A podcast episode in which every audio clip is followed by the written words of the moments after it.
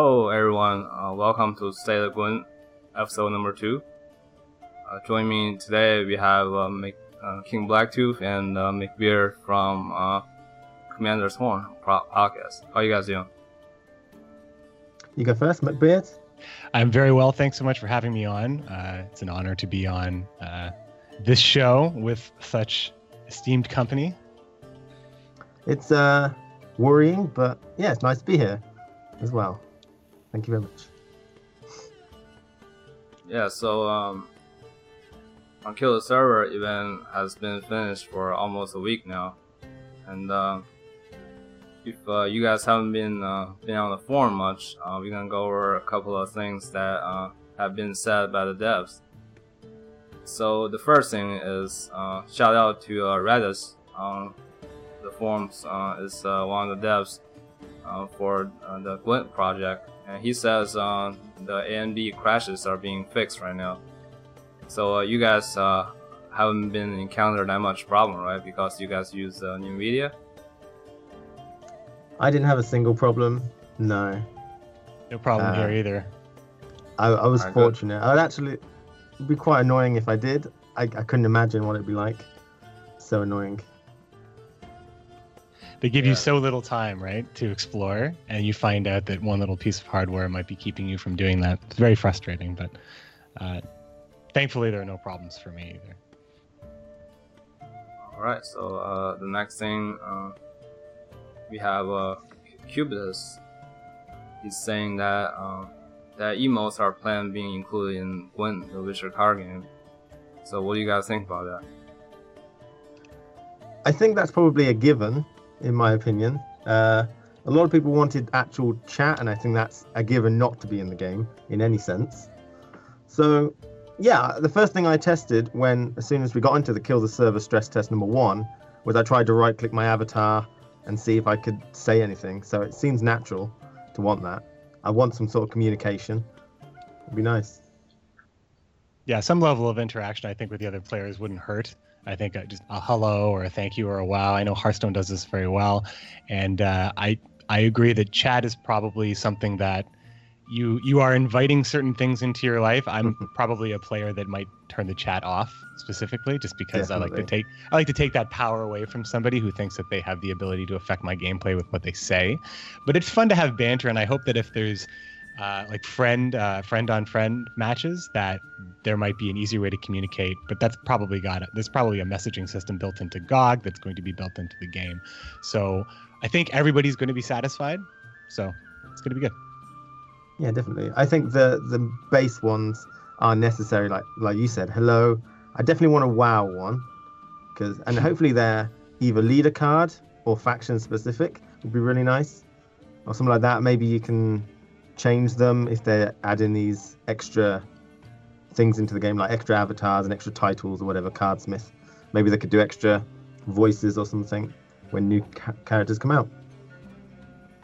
It'd be nice. Yeah, uh, excellent and um, then again, then we have uh, another thing that says um, we might have other uh, cars uh, being revealed in the upcoming weeks, which um, depends on how you interpret that. You know, so um, it could be just means uh, the old car art, or it could we could see uh, brand new cars. But um, it might be uh, kind of slow weeks in the next couple of weeks until leading to the closed beta. So, uh, do you want to go first, Commander? So I think um, I think that this is. I'm, I'm crossing my fingers. I have the optimistic look about it. To me, it sounds like there's going to be news that's coming in the next couple of weeks. So uh, perhaps we won't be so content starved. There'll still be discussions that we can have. We're not just sitting on our hands for the next four weeks. Uh, we already know that there was uh, an event today that occurred, and I think that the details of that will be coming down the pipe eventually from Russia. And uh, they use their twi- sometimes they'll use their Twitter to reveal a card that we've never even heard of with a mechanic that we've never heard of. So I think it would be great if that would continue, um, or just another kind of news release, just uh, releasing cards. They've been very they haven't been very consistent in how they've been uh, releasing that information. So it can come from anywhere. Maybe uh, maybe we'll have to tweet in to get that information like we have in the past, but it can come from everywhere. So I think I'm just gonna keep my eyes open. I agree, Right. but not as optimistic. I think Twitter and the Russian thing are definitely the areas that you want to look for. Um, I don't see any big announcements Hmm. from that little piece of text, personally. Okay, so um, today uh, what we're gonna be focusing on is um, the decks that was used in uh, Kill the Server event number two. So let's uh, start with uh, Skellige deck. Love it. Really love it loads. It had it had uh it had progression in it, sort of an obvious progression. You spend your, your bronze cards round one, try and win that if you can. Round two, you maybe, you know, throw a little down, maybe wait for them, try and stall them a bit. Round three, you play Madman Lugos, and then you play uh, Drake, and then you start medicing, and it was obvious progression. That might be a bad thing, depends how you look at it really, but I like the obvious progression. I think you could make a better deck than the one we got, but um, I, I did like it a lot. It had really interesting golden cards as well.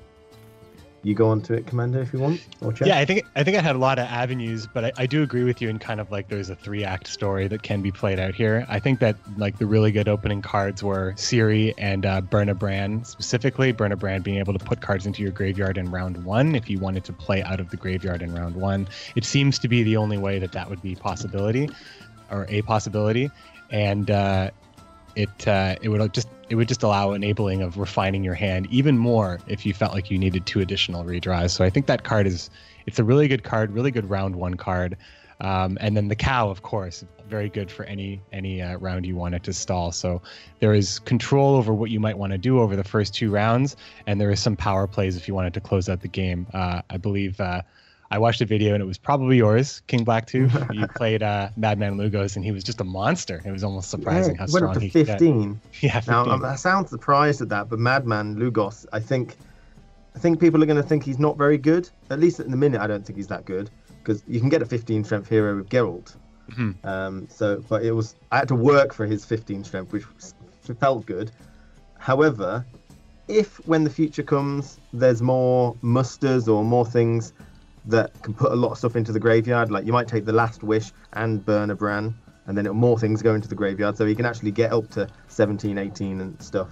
So, but at the minute, I think you have to work a bit too hard to get the 15, because that's where I think he should be. That's, that's the standard.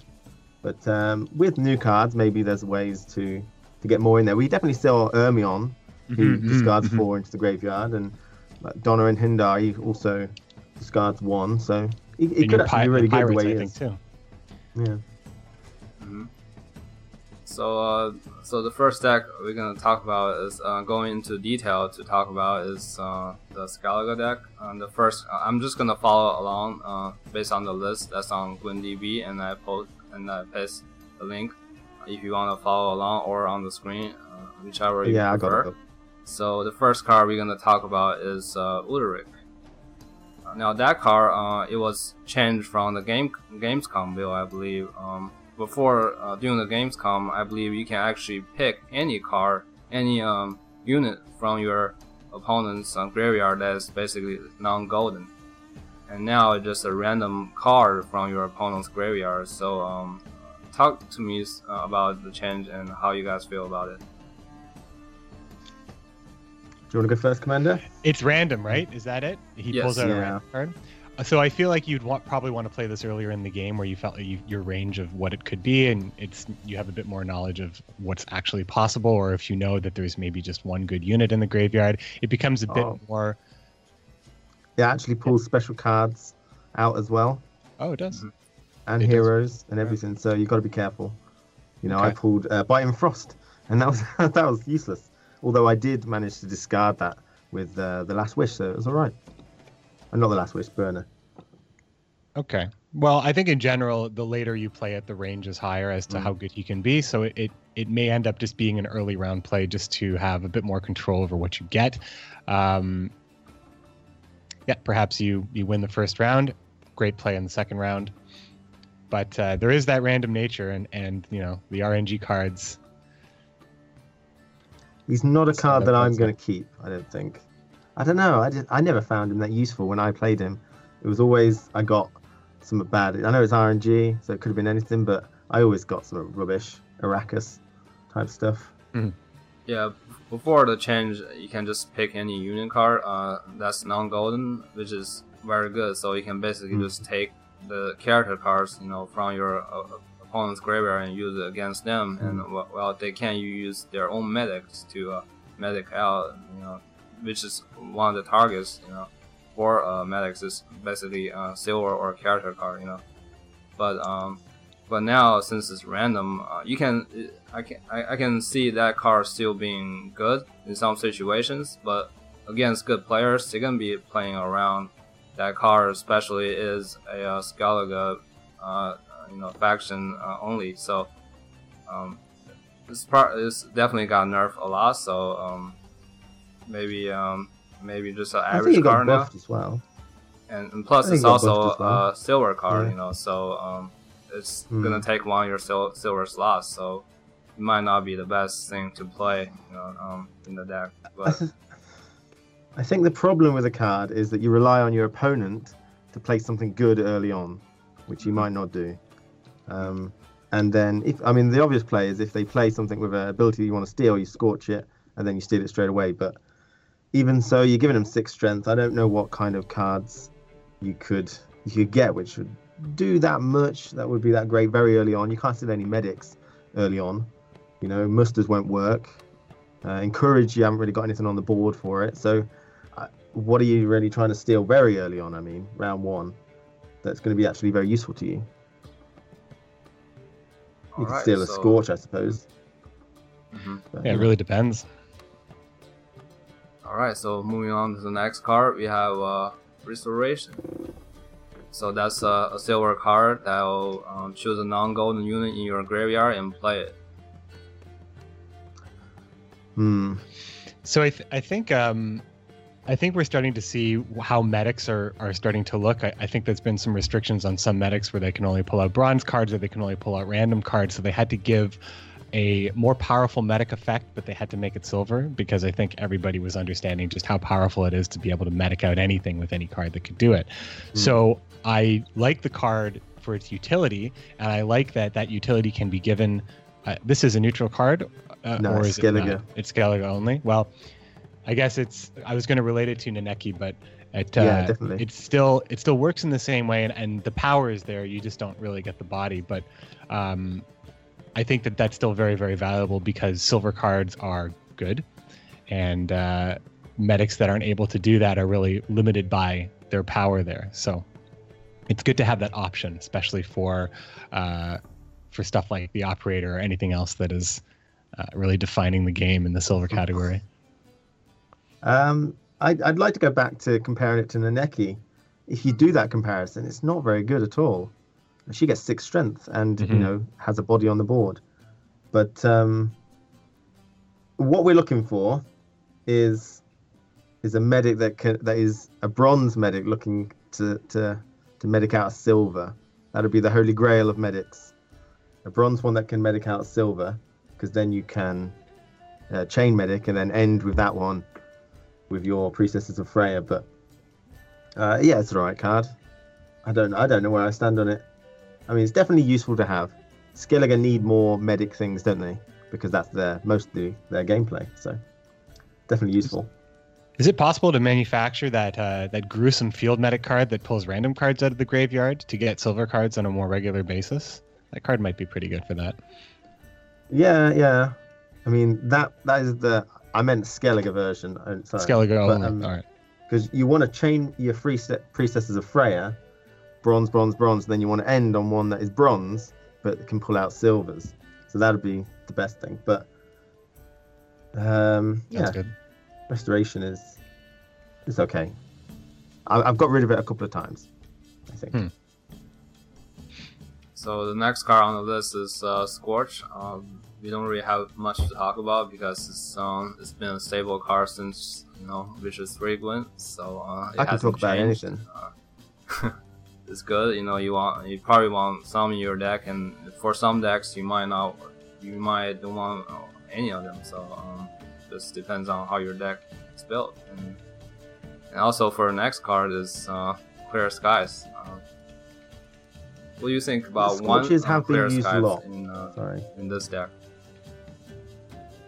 Um, everyone only having one clear weather. Clear, I call it clear weather. You can't change Yeah. me. Um, I don't think it was that. I don't know how people would build their deck. I'm basically taking the stance of when the game comes out, how are you going to build your deck? People are not going to put many clear weathers in their deck, if any, or they're going to go for quite a few. That's probably the two stances. I think one wasn't generally enough most of the time to beat smart monsters. Um, but then having none, you had no chance, I felt. More than that, and you weaken yourself to other people. I think probably two is a good stance to go for. Um, two clear weathers a deck might be able to beat monsters, and then you might be able to redraw them and stuff, and use Birna Bran to get rid of them if you're not fighting a monster player. Yeah, I think the meta- especially the with, meta- uh, yeah, sorry, especially with the new uh, drawing uh, uh, mechanic after each round, so you get three additional cards no matter what. So, uh, you know, against other matchups, you know, that's not monsters, you know, that could uh, potentially potentially be a that card, you know. So, you know, there's uh, of course the risk and rewards playing more uh, clear clear skies. Yeah, I think the meta might dictate how many of these cards you might want to be teching into your deck. If you find that if there's a weather deck that's dominant, it may be more than one. But if it's something that you see every now and then, it may still be worthwhile to run one. Uh, but it's definitely, uh, it really, you run it in your deck if you think weather is going to be a problem in your in your laddering or however the competitive play goes. Mm, that's true. I guess in the new build we didn't have any cards which had abilities like clear weather, but they seem to have removed Sarah. Uh, Mhm, She probably isn't hasn't even got that ability anymore. I don't know. You know, there used to be a lot of cards with abilities that could do a clear weather, and you take them instead usually. But I don't know. I guess some decks have advantage because they can manipulate special cards in some way, Square Town mainly, so they could definitely get a clear weather when they need it. So it's always good.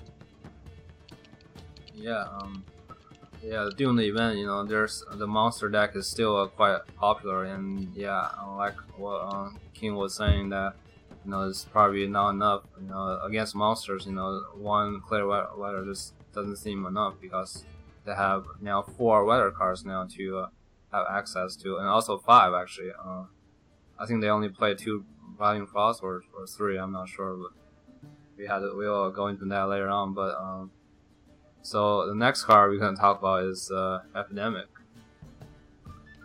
Hold on a minute. So can I just reel you back a second to clear weather? Someone mentioned in the chat, and it's worth saying. I was just going to say this. Um, you you think about might taking one clear weather two, but monster decks are going to be really really powerful in that they're going to force you to use your clear weathers quickly. Because if you don't, you've got cards like Imlerith, which will uh, wound you for one, and if they've already got a weather in play, it removes all your cards, so you're forced to play the clear weather quickly.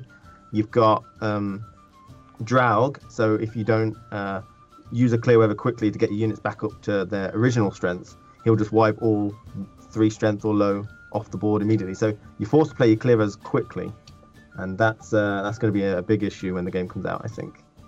Is that what you were going to say, Command uh, McBeard? Actually, no. It was uh, it was uh, M. uh, Melancholia, also known as Mahakaman. Hmm. Uh, he had said uh, he had said that weather is pretty strong because it removes buffs, and I, I definitely played a game during KTS where I had a buffed unit that was weathered down, and when I cleared the weather, the buff was gone. So I didn't know that. uh, it is something that wow. that it can do that. Yeah, and I have uh, I might even just upload that video just specifically for that highlight uh, because I, I found that very interesting at the time. That is interesting. That is that's Yeah. so.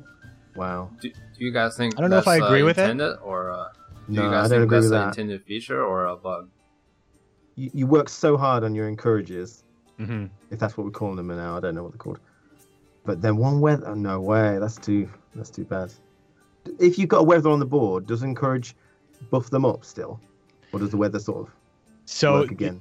the experience that I had was I had I had a Mahakam guard and he was five, and then Mm. I got weathered, and then when I cleared the weather, he was back to four again, and it, it was Okay. almost as if he was Dimeritium bombed. His buff was removed. So uh, further Yeah. experiments should be in order, I think. Yeah, for definitely.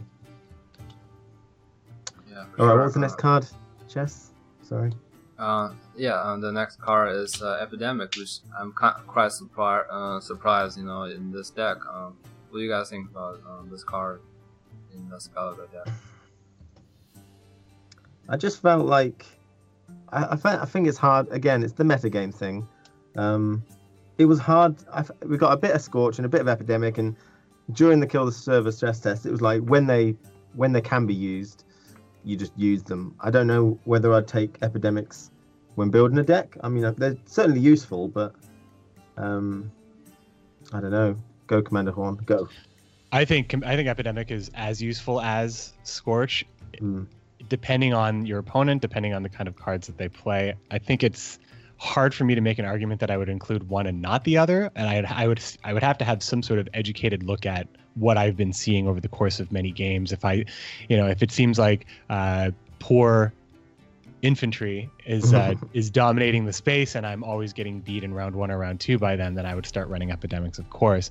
But I still think that even on board states where six is the lowest thing on the board, that it just allows you another alternative to to removal. Um, and uh, I think when I first heard of epidemic, it seemed like it wouldn't be good, but uh, um, I think it just functions just in the same sort of valuable way that Scorch does. You want to hit two or three things with it, and if you can, it's just as good. Mm. Yeah, very well I, said. I mean, It removes less strength. I mean, obviously, but it's it's uh, it could also remove potential combos. Uh, so Or infantry being the yeah, the War one Infantry we saw. being being the crowning example, I think. But I mean, there's definitely a place for it in some decks. Monster weather decks are definitely going to take uh, epidemic, I think, because it just works. Set everything to one, epidemic, it done. Um, again, forced you to play clear weathers, but it, yeah, it's, it's. I felt like I was using scorches just as much as epidemics during the kill the server, but I don't know if I put both in because then I'm kind of spreading myself. I'm not sure. I'd have to think about how high my strength is when I'm building a deck to which one I put in. I think. Have I got cards like Fire Elemental, which protect me from behind anyway? Uh, am I putting down poor infantry? If I am, I'm not going to put epidemics in.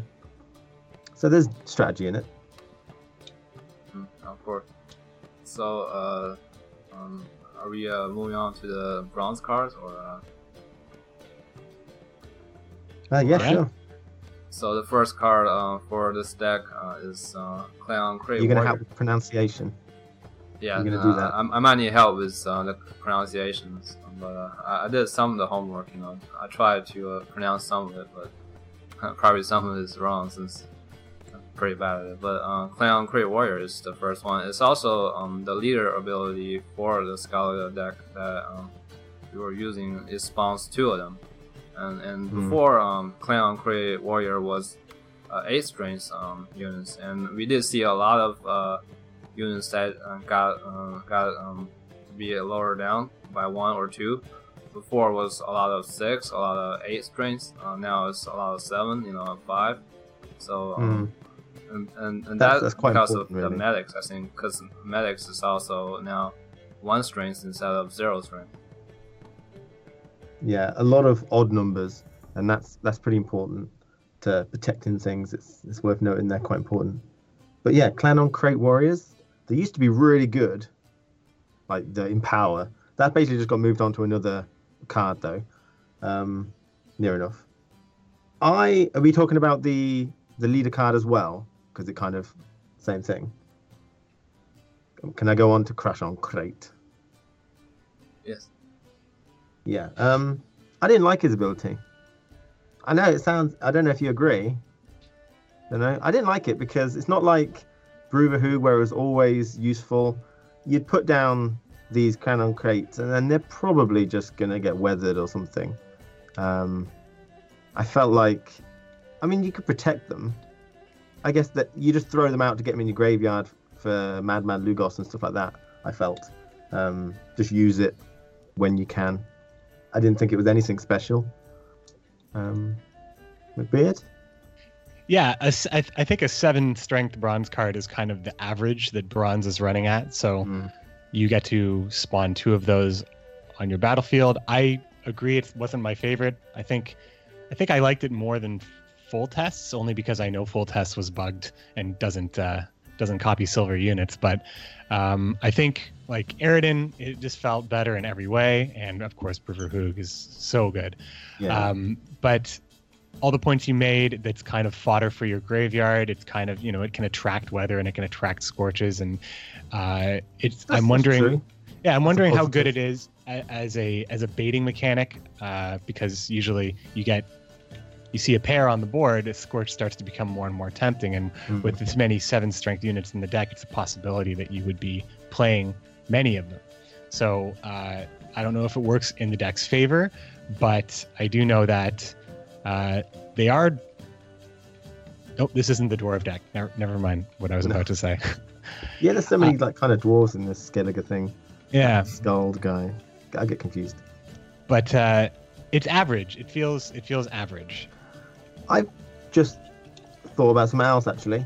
So if you compare it to the monster one, Eredin, that's 14 strength on the board, two sevens. Eredin's 15 hero. So you might consider this might be really good because you can buff it up. I mean, it might be worth more than Eredin because Mhm. you can buff it up. And like you said, it does attract scorches and weathers and stuff. But then maybe it's better than Eredin. I'm not sure. I, I didn't really find it that great. I used it and that was it. But it could be better than Eredin just because you get the opportunity to do stuff with it. When Commander's Horns become a lot more in the closed beta, it might be a lot better. You know, you just stick Morkvarg down and it'll protect them. Job done. Mm-hmm, mm-hmm. Mm-hmm. All right. So uh, move on to the next card. We have uh, Priestess of Freya, the meta card that we were just talking about. Yeah. So I like it. I like the change. It's definitely what McBeard had said in terms they've changed medics so not everyone can choose anything. And this is a nice restriction, only bronze cards. Like I mentioned, the Holy Grail would be a bronze medic that can pull out a silver card. So you can chain all your priestesses up and then end on this extra medic that can pull a silver card out as its final result. But um it's definitely good. I'm am I not seeing any zero strength cards at all anymore? Is that because zero strength cards get automatically wounded and destroyed, Yes. or is it like That's what I understand as well. Yeah. yeah? So Even uh, even uh, Zoltan's parrot is a one strength. yeah. I mean, priestesses. I mean, well, I'm just looking for all the bronze cards. There's a there's a reasonable amount. It's basically going to be those ones that empower themselves, what you're aiming for, which works well, I think, because that's going to be the main choice that you're going to get all the time anyway. But what do you think? Yeah, um, before the change, uh, I, used, I used to think of uh, all medics uh, because they all does the same thing. They were all um, zero strengths if uh, if you're only talking about bronze medics, and they all uh, bring a non-golden card uh, from your graveyard. So uh, I was thinking about those medics as extra character cards, you know. So which is good because you want more character cards because they are generally more higher value, and now uh, with this this change is uh, it feels it's more balanced because you know um, medics won't be auto included into uh, certain decks you know because you know Mm. they're so there's gonna be more diversity in different deck building so I, I, I actually really like this change I felt Alright, that so- I, I had a good time working with the the, uh, the the priestesses when I could. Um, oh, you know what? I think I'm getting my decks mixed, mixed up again. I'm having a hard time. I'm getting mixed up between Scoia'tael very much with this deck. Uh, so. I yeah, I think it's all the green, yeah. the dwarvy guys and the greenness. I think it's easy to get mixed up. Um, yeah, so that's about it. all right the next card we have uh, Clint Hayman uh, Skald So this card could be placed on any road, and it adds two strengths to all non-golden units on the road. Um, he's three strength, so that's nice. He is generally weaker than those Havekar healers that the Scoia'tael will have, because he only gets plus two where they get plus three. He has uh, two more initial strength, which is easily um, gained from those Havekars with one extra card. I mean, they're, they're generally good. Um, I'm not sure what to say. They're just good, encourage cards. But now I've discovered that weather issue. I don't know. Hmm. Removing the buffs. Yeah, this card is it seems like um if if this is the evolution of persistent effects like the morale boost that persist along a row that any any card that would be continue to be played into that row would continue to get that buff. That didn't seem to be alive in the uh, the KTS, even right, right down to Dandelion's Commander's Horn. So, if this is how these units work now, um, then this unit could be pretty good. If there are better units that do offer persistent buff, um, this may just be the bronze version of that card. But I still think that it, it works. I still think it provides value when you play it on a good board. I don't know if I would run three of them, but yeah, they're good. Look at you, decent value. Yeah, yeah. Okay, I've changed my mind. Yeah, they're decent. Definitely not as good as the Scoia'tael, but Scoia'tael I think generally have lesser strength than other decks, just in mm. general. So mm-hmm. I think they might need more encourage. I call it encourage. You call it morale boost. Same thing. Um, yeah, so they're all right. You know, useful yeah, so, when you see one. Mm. Uh, what's interesting about this com- comparing to a Northern Realm? Um, this uh, kind of effect, you know, uh, have a different card. That's uh, also the Northern Medic, I think. Um, that's at one strength. That give plus two to all non-golden units on the road and the new um, Northern Realm uh, medics, or that does uh, reviving, is a three strength, so it's kind of swapped in a way. Um, but I, I, think it kind of makes sense, you know, just working with their factions uh, cars. Hmm. All right, so the next car we're gonna talk about is uh, Light Longship. This is a card I probably. I don't think I enjoyed it being in the deck. It's, it's a fine card. It's the same as the Clan an Craite Warrior, really. But um, I wouldn't have had it in this deck because I would have liked to have either focused all on melee to get the most out of those Skald guys, or I would have focused on a on a particular row. I don't feel like they were that important.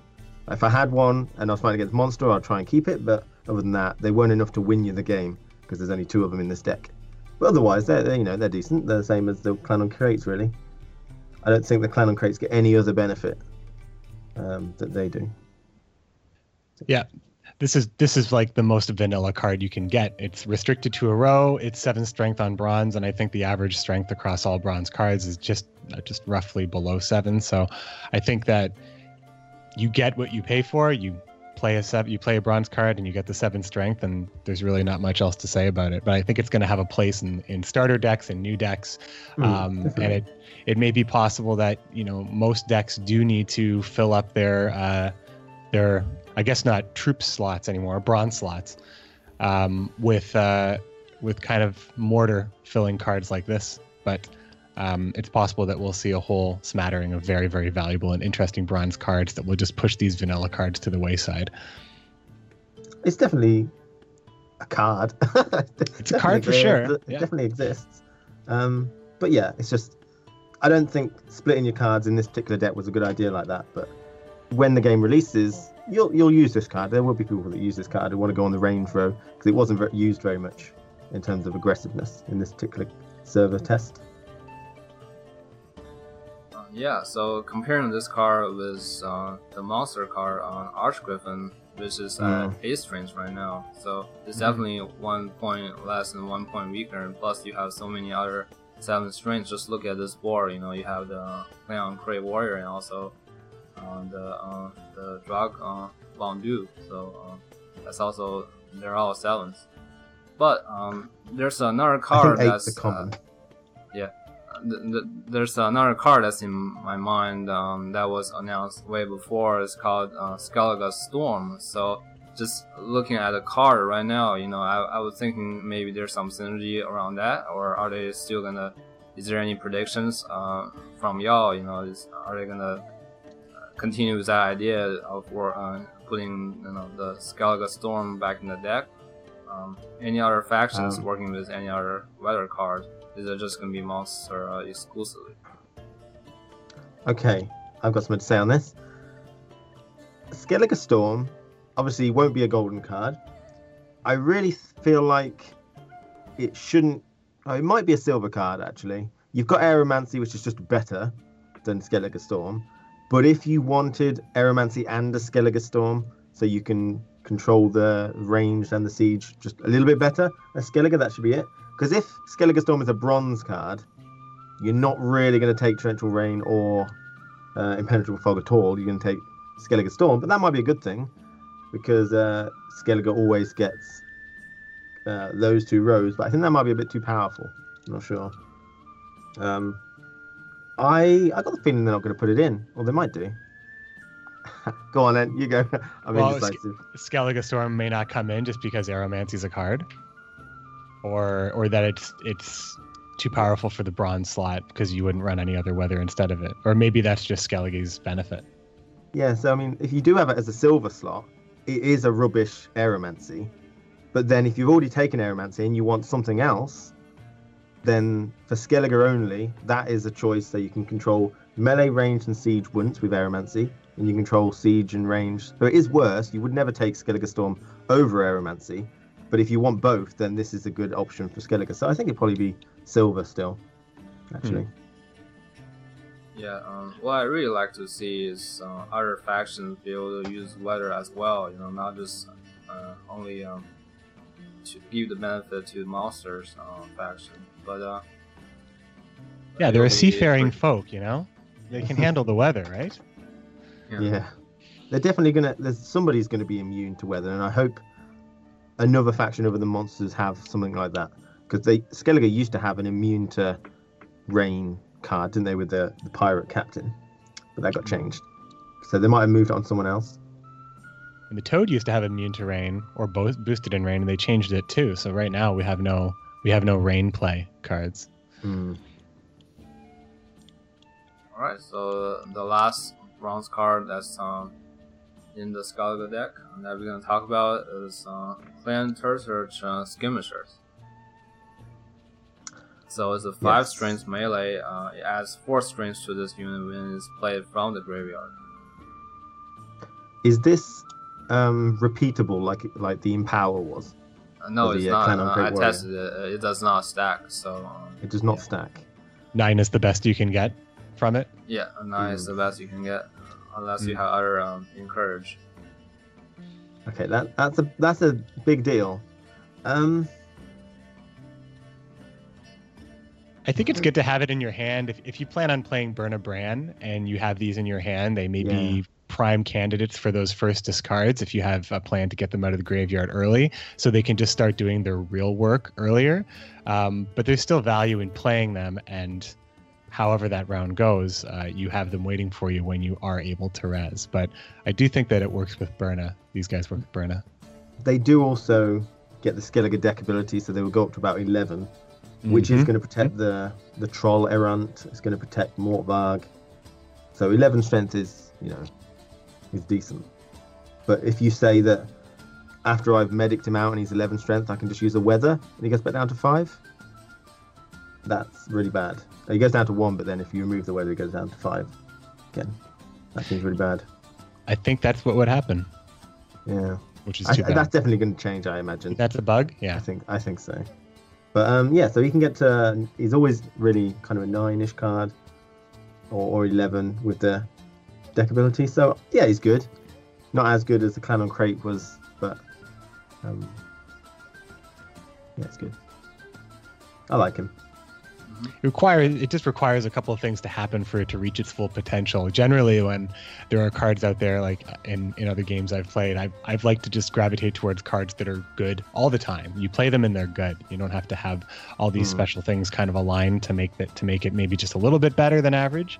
Um, so I don't know if I would play with these cards, but I know that there's probably a ton of more graveyard play we haven't seen that maybe make these cards much better than they appear.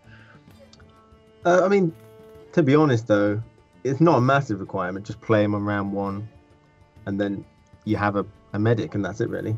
These priestesses of Freya are pretty much made for those, or those Skald guys, I would say. hmm Yeah, that's true. I- Mm, I don't know if you'd want two though. I, you might need two in your deck so you can guarantee getting one, but just having one in there might be enough. Because you're really only going to play around with one, I would say.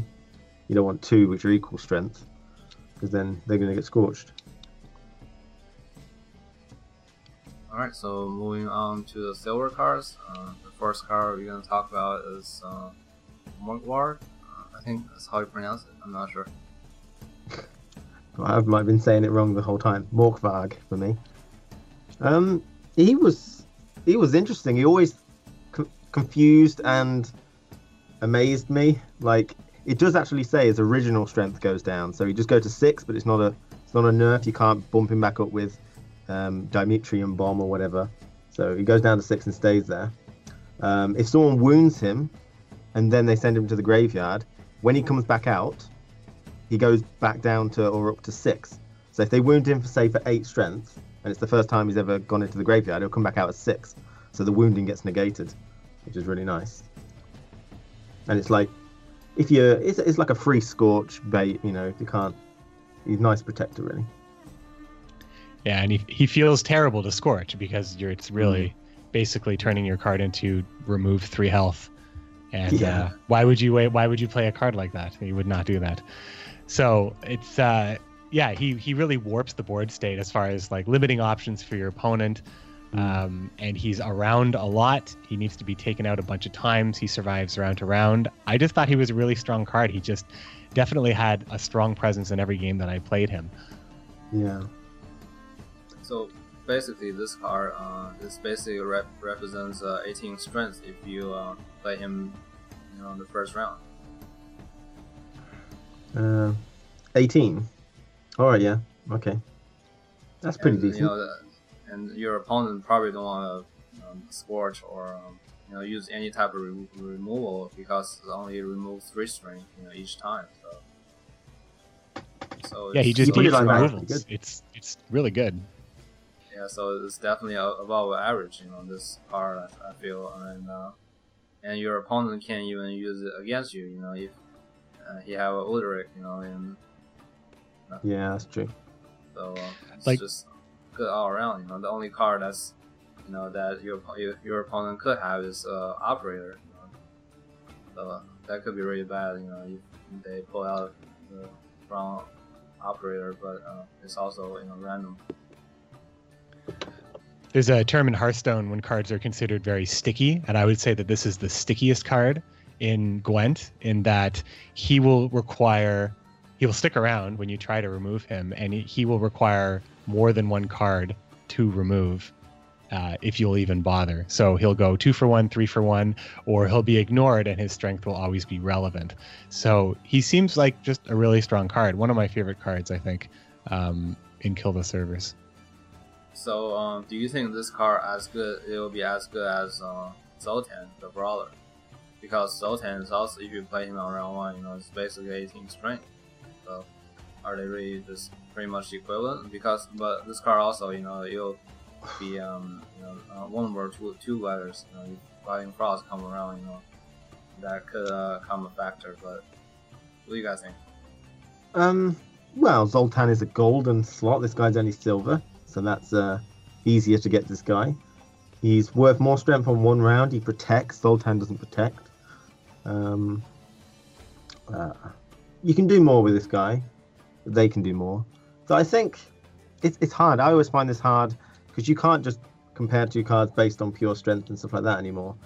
Um, so if I had to pick between the two, I would pick Morkvarg. I think. I think Morkvarg's good because he does attract the scorches that are not that effective on him. While when Zoltan's on the board, the option is not there to do any removal. The temptation to do removal or the temptation of reaction is is there for Morkvarg. He represents higher strength on the round that he's played, and he will protect uh, anything underneath him because he is targetable by Scorch, which is the card that is not as useful to him. So he just feels like a very good defending card for the board. And um, I love Zoltan. I love playing Zoltan, but I think this guy might be a little better. Mm. I mean, there are some strategies that you can employ with things like Milva that Mhm. work really strongly against Zoltan, which won't work against Morkvarg. If you decoy Morkvarg, does that like minus three off him and he comes back onto the board, or, or just? I think it just picks him back up. To be honest, I think I've had that happen. He just stays as he was. He doesn't lose anything. It's a good question because I know that when they buff, like for Skelly's faction, uh, when the cards buff themselves in your hand, we we can hold on to cards that have already been buffed. So can we hold on to cards that have already been debuffed? Like, is does their state on the board remain in the hand? I Well- didn't have a lot of experience with that. Morkvarg's is unique that it actually says his original strength is decreased. So when it goes Mm. down to six, it's still Mhm. white. It's not a red uh, Mhm, mhm. strength. So when it comes back to your hand, it'll stay at six, and any debuffs and stuff get removed, and buffs. Mhm. Yeah, Morkvarg, better in my opinion. Alright, cool. So the next card um, we're gonna talk about is uh, the prize winning cow. Everyone's Uh, you really go first, familiar with Luke this Beard. card because it's been around for quite a long time. Yeah. So the version we have right now, the, the cow's one and the chort's nine, if I'm understanding correctly. And uh, it's just such a good, it's such a good first play. It's just uh, if you have to go first and you have this in your hand, it's just very safe. Your opponent has to play into it, and uh, it holds value if it's uh, it protects from ep- epidemic. It holds value in the round afterwards. Uh, I like this card. I've got a couple of scenarios where that is not a good thing. Okay, so if the opponent is Scoia'tael, they're playing Mahakaman guards. They're not called that anymore, but whatever. Um, on the next round, when you the only thing left on the board is Mahakaman guards, and you had the potential to scorch them, get rid of them for good, if you couldn't get rid of them earlier, the the chort protects them. So the the cow spawns something that protects the opponent's Mahakaman guards. But then again, you could use that for your own purposes if you're playing Scoia'tael, which is really clever. And one strategy was using things which wound to just remove it straight from the board uh, early, like something like Yavin, because then you get card draw, you remove this from the board, and then you know you've given them basically 21 strength there, is it? Or it might be 20 strength, Mm. nine strength Chort and Yavin 11, and then you you know you just pass at that point. So there's a couple of options to get around it. For the most part, it's a it's a good early play. If it's in my hand in the first 10, it's like okay, I'm going to put it down, see what the opponent's got, just like Zoltan would do the same. You put him down to see what they've got. But uh, he's generally good, I think. Unique card for sure. Mm. So uh, here's another question that's um, thrown to you guys that um, might be going on to a tangent a little bit, but being the, the minimum strength of uh, each card being at one right now instead of zero, do you guys think that weather cards should change um, those uh, non-golden cards to minimum of, of two instead of one? Do you think that's a good change or uh, not so good change? That's a tough decision. Because Is the question the you weather know, card you, you can debuff have to the two? medics and the cow to pr- protect against uh, epidemic. You know, when monsters um, play their weather and Yeah. and they can play epidemic next. And now, you know, all, all uh, you know, it's no longer you know uh, being in play. So, you know, that sort of bu- buff monster a little bit. So, um, what do you guys think? Uh, I think I'm not sure it should. I understand the fear. You know, you've got loads of five, six, seven cards. Use a weather, and they all go down to one. But the cow is already one, and the the healers are already one. So everything falls into one. It's one big epidemic, and you're out. Uh, they no longer protect from epidemic if everything's weathered. Um, if you couldn't get rid of the weather, then you probably yeah, maybe. I, I think weather is quite strong at the minute. I don't want to change their game because it's a massive decision, but still protecting from epidemic, epidemic is quite important, even if you are weathered. Um, so maybe zero strength. I prefer them to be zero strength rather than weathers debuffing to two strength. But what do you think? I think Weather's debuffing to one strength is a very Gwenty thing that uh, Mm, that works for this game. Uh, there'll be think- riot. Yeah, it would be. Yeah, that would be one of those changes. I think, um, bringing things up to two strength. That would be the idea that the weather is somehow making the cow stronger, which is, which is uh, an interesting idea. But uh, um, I think, I think it's fine uh, bringing everything to one already, uh, and I think that you can definitely construct a board that is less susceptible to weather by playing one cost cards like this. Mm, that's true. Alright, so moving on. Uh, next card we have is uh, Draig Bon-Dhu. It's uh, a Oh. siege unit that's uh, 7 strength. It uh, adds 2 strength to all non goldens in your graveyard. Uh, he's he's just good, I think, isn't he? I have I have uh, redrew him a couple of times if I didn't have any medics, uh, because then he's useless. Seven strength is nice. It's like you know, but uh, adding plus two is nice. But you need you need medics to really make that shine. You've got a few. I I like him. He's good. Can't say anything bad about him really. I think it was my first game that I played. The first game I played was a Skellige game where I had him and I had a lot of Priestess in my hands. So that's four cards that are all working together. And I felt like I really couldn't build. Um, I didn't know when I would be playing uh, Draig Bon-Dhu and then uh, utilizing my medics because I felt like my hand was built around that entire strategy just because I had all the medics and I had Mm. to do it that way. So uh, w- my entire first like set of plays was just putting stuff into the graveyard or playing stuff that I knew was going to go into the graveyard. Um, so I think that you'd be able to perhaps push around one and then push around two with with uh, with Drake and then the like medics if you had two or three in your hand already. Uh, but he's just I think in general, if you plan on pulling anything out of the graveyard, he's a card that you're going to want to include in your deck. Um, Yeah, sure. I, I found one of the hardest things was getting a nice balance between how many medics you want in your hand hmm and actually winning another round apart from the medics. hmm You know, I mean, if you've got Drake and three medics and restoration, that's like five cards that are not going to be played until like the Yeah. end of the game, and Madman Lugos as well. So you've got to be very careful how many how many things like this you do. Yeah, balance is the word. One way or another, you don't have enough power to win, or you Mm. don't have enough good stuff to put in the graveyard. Alright, so uh, the next card we have is uh, Pro uh, Aaron. This uh, attains strength melee unit that doesn't have any special abilities. It loses the charm factor of Trololo. That's a big deal, you know. Um, Other troll. Yeah. It, it's good in this deck. It protects against a lot of things, like those um, skirmishers that are five strength. It protects against a one boosted Clan on Crate Warrior up to nine strength. And it, it protects your Chort from the cow, it protects Morkvarg initially. It's really good to have, and it's just a good card with the particular strengths that we've got on the board at the minute. Yeah, serves the same purpose as Trollolo does for Northern Realms and for the Fiend and monsters. He's just a big beefy unit um, that can serve as a, a closer if you predict that your opponent doesn't have the Scorches, or bait if you predict your opponent does. Uh, I think anything with a strength of nine and above is going to get an, a, re- a reaction for sure Mm. from an opponent. And when you can get that reaction on a single card, go one for one, I think that's where this kind of card really shines. Plus, if that happens, uh, you can use your restoration to bring them back. Yeah. Um, if you look at like monsters have Manticore, and that's 11 strength at the minute. Mm. So that's just one better.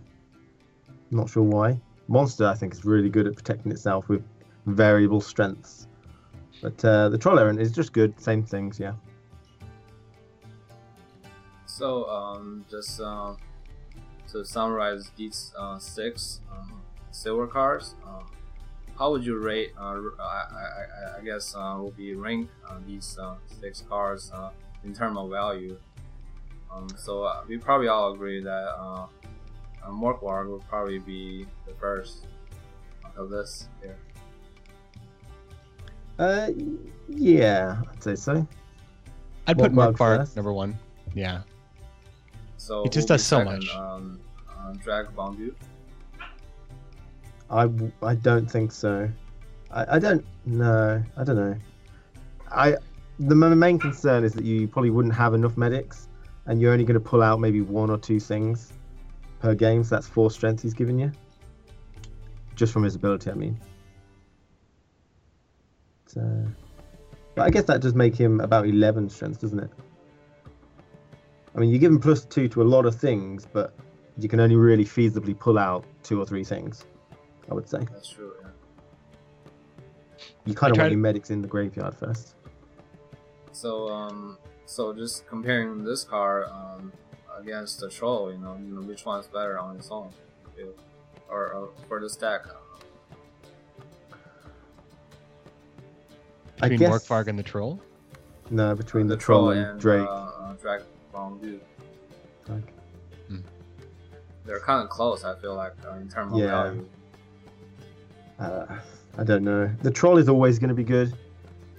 Um, Troll Errant really d- relies on you getting your medics, but I think the redraws are enough for you to, to decide whether you want him or not. So either one, really. There's a lot. I think it's hard to, to put him in top tens and stuff. But I'd go with. Morkvarg, uh, Troll and Drake a little bit, um, Restoration, Aldrich. I didn't have a good time with Aldrich, and the cow. Sorry, that goes in somewhere in the middle. For me. Yeah, sounds about Right. right. I do like I do like the troll a bit more than than Drake, just because Drake does require things to occur and other cards to be happening around it for him to reach a very high potential, and the troll is always good. Alright, So moving on to the gold cards. Um, the first one we have is uh, Ciri. So if you Mhm, lose the mhm. round, and uh, this card gets to uh, return to your hand. Which is, So uh, this is a good might be opening play, right? Um, yeah, early play, early play card. Um, early play or a, a, a stall. Let's say you move, you uh, lose the. I mean, you win the first round, and then the second round, you know, you can use this card as a as a stall card. Maybe Yeah, they that's already really have uh, powerful. more strength than you on the second round. You play that card, and then they can't pass because if they pass, you can just empty your hand and win. So they have to commit at least another card, uh, and then you can decide if you want to pass. So it just basically, basically make them uh, lose one more card. And it's not a card I would actually use much. I don't. I don't know. It doesn't gel with me.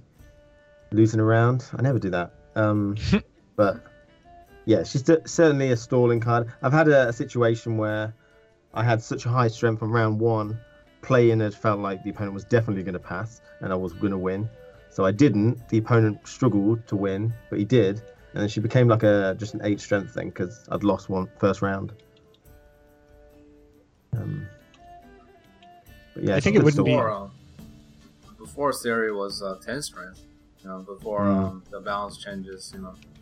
And uh, now uh, a lot of uh, cars did uh, receive a nerf, but also, you know, the, the medics and also the cow, you know. Uh, all the cow is actually about the same because they take away uh, one strength from the troll. But uh,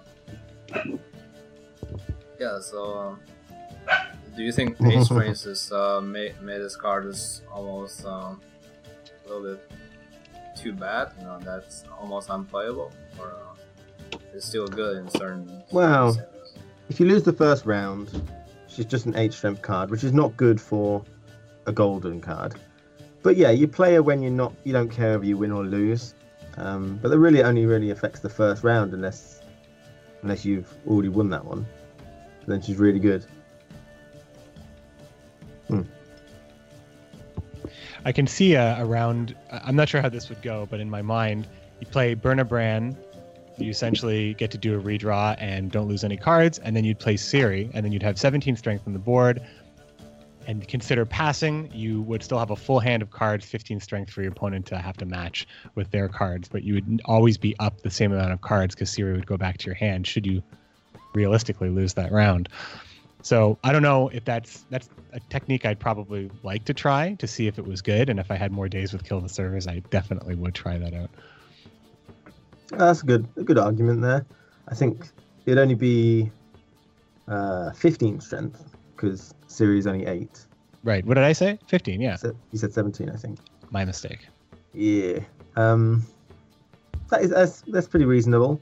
I mean, because they would play one card before that, and you gauge if they had to play two more to beat you or not. And if they did beat you, you get it back, which is really good. So yeah, but that card kind of promotes uh, like round one losses, and I Mhm. think that's really dangerous. I mean, I I passed some round ones, and there was nothing I could do in round two. They just went all out. Like early passes. Um, yeah, you know, generally two two cards, three cards in, or something like that. Um, and she kind of promotes round one passes, Mhm. and uh, that can that can bite you in the in the backside later. But it is possible that even if it's not a pass immediately after those two cards, that you would be up essentially two cards moving into the following rounds or, or game. Would you use Birna Bran that early? because you've got a large hand, and is there there might be some things you don't want, but I feel like Birna Bran is a card where oh we'll get onto her later, but a card where you want to get into a situation where you want to you want to get something specific. Maybe don't play her at the beginning when you know it's just another two redraws then. Still a temptation to put the uh, the clan uh, Tuirseach skirmishers uh, or even one of the Skalds in the graveyard uh, in case you also Mm, have that's a priestess in your hand. So you could give yourself the option. I think playing Ciri to test the like to take the temperature of your opponent uh, might be okay, and then you play Birna, you get your cards, stall the turn, put Mhm. Put in the Skald and the Tuirseach Skirmisher in the graveyard, and then perhaps follow up with nine more strength uh, with your priestess. Priestess. I mean, you'd have to have all these cards in your hand, of course, for it to work. But You're very um, convincing. it could be a strategy that that could push for round one while still keeping your cards in, in very good shape. Mm. Convincing argument. I like it. Alright, so um, the next card we're gonna talk about is uh, Madman Lugos. Mm. He adds one Mm. strength Mm. to this unit for each non-golden unit in your graveyard. So uh, just curious, uh, how many uh, uh, games did y'all play with uh, Madman Lo- uh, Lugos, and also uh, what's the highest strength you are able to uh, get him to? I got to 15, 15? and I played him quite often. I think I, I don't think I got him very high, although he was always a, a later game play. But uh, 15 is definitely. I didn't. I didn't hit My 15. lowest is five. I think I got like seven or eight, Um, or whatever that's whatever the possible number of those two are. I think I think it's impossible to really judge him. On first hand, I would say he's quite weak. Um, Geralt, formerly known as Geralt Swordmaster, was 15 with no effort whatsoever. Um, but when the game releases, if there's musters and uh, Ermion discarding cards into the graveyard and a lot more cards like that, especially with cards which have like an auto play feature on them, he might easily jump up to like 20 or something with a bit of effort, which would be, you know, I don't mind putting in the effort. So it's hard to judge. I do like him. I like the idea. So Yeah. I think with his strength being so low to begin with, it's telling that there will be more ways to get things into your graveyard, uh, because any higher it could easily become very, very strong. If you like working, working so hard to get that 15 strength out of him when Geralt just kind of comes out of the box like that, there's got to be more maybe we're not seeing, or perhaps he's just tuned a little under to be worth that competitive gold spot.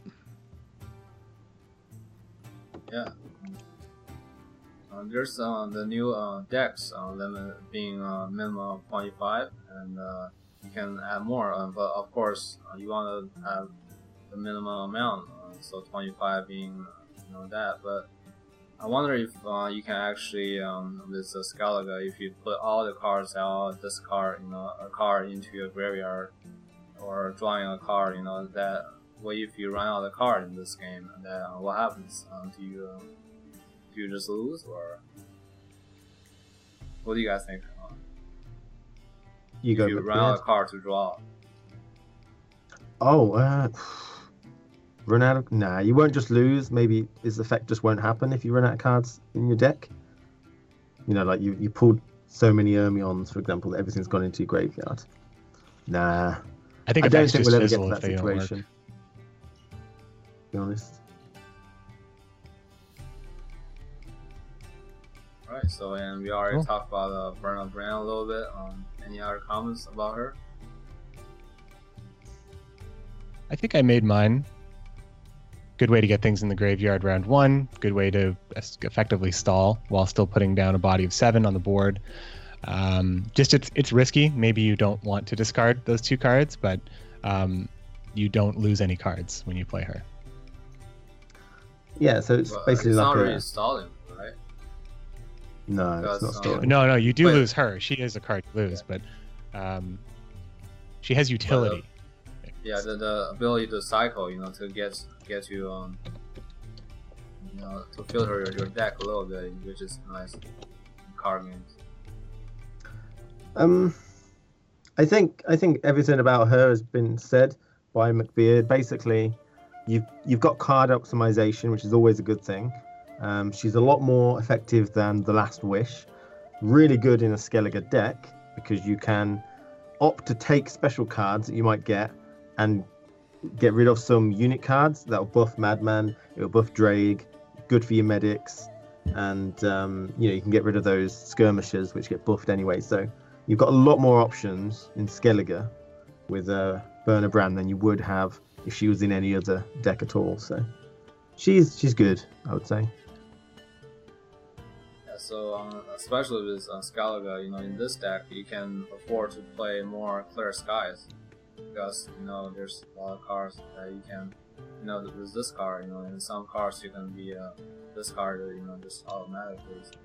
So. Um, I mean, I might be tempted in the Skellige deck to take the Last Wish as well. So I've got a double optimization. That might be a bit too much, but uh, I'm, I'm tempted to see how that would go. Getting as many things into the graveyard as possible, units wise. And you're more likely to get clear weathers that you do need if you take Birna Bran and uh, the Last Wish. Yeah, so uh, as we noticed that this card, uh, I mean this deck does only play three golden cards. There's still another slot that we could possibly add another one.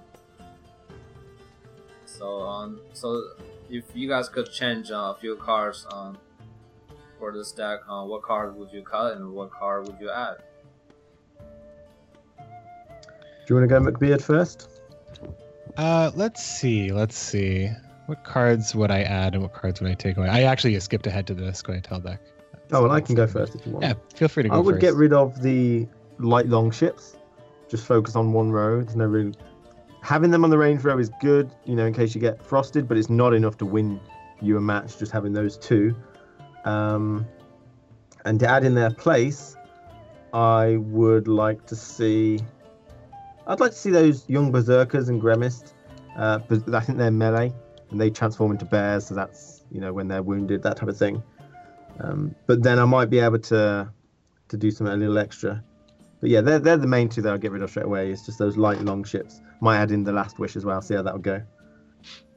I think that's fair. I think there's I think it's a fair assumption that there's going to be better stuff to put in than the light long ships.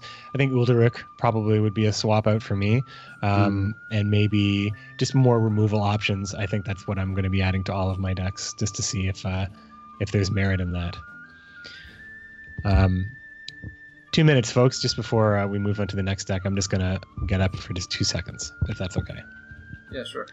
to deal with something. No.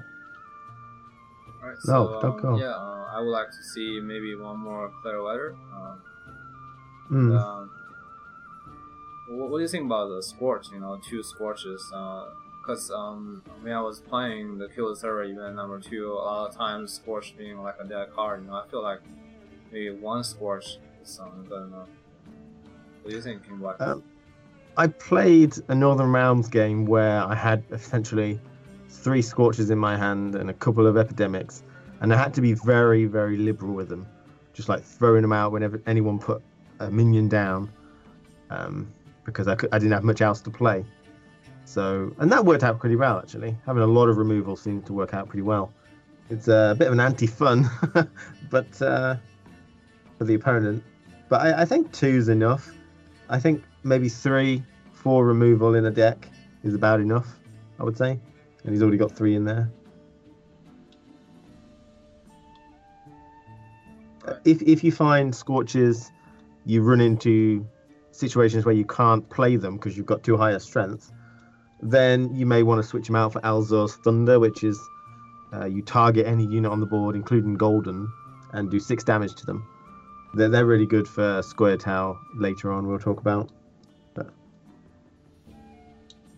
Yeah, um, I did run into that situation before, that uh, Scorch being like a dead card, but I think I, I probably misplay a little bit if I uh, planned my turns before. Uh, basically, during the third round, you, during the second round, you have to see like your next round, are you gonna have high strength units or not? If you have a lot of high strength units, then you probably want to play more Scorches because um, Mm, yeah. if you are You can plan around it. the- yeah so uh, yeah so there's definitely a ways to uh, play around you know, those uh, or um, to play your hand but that but that's just uh, learning from experience uh, I suppose you uh, how, how do you play each hand you know each different situation so uh, Wow. let's uh, move on to the split out there. All right, Skellige was fun. It's my favorite, I think.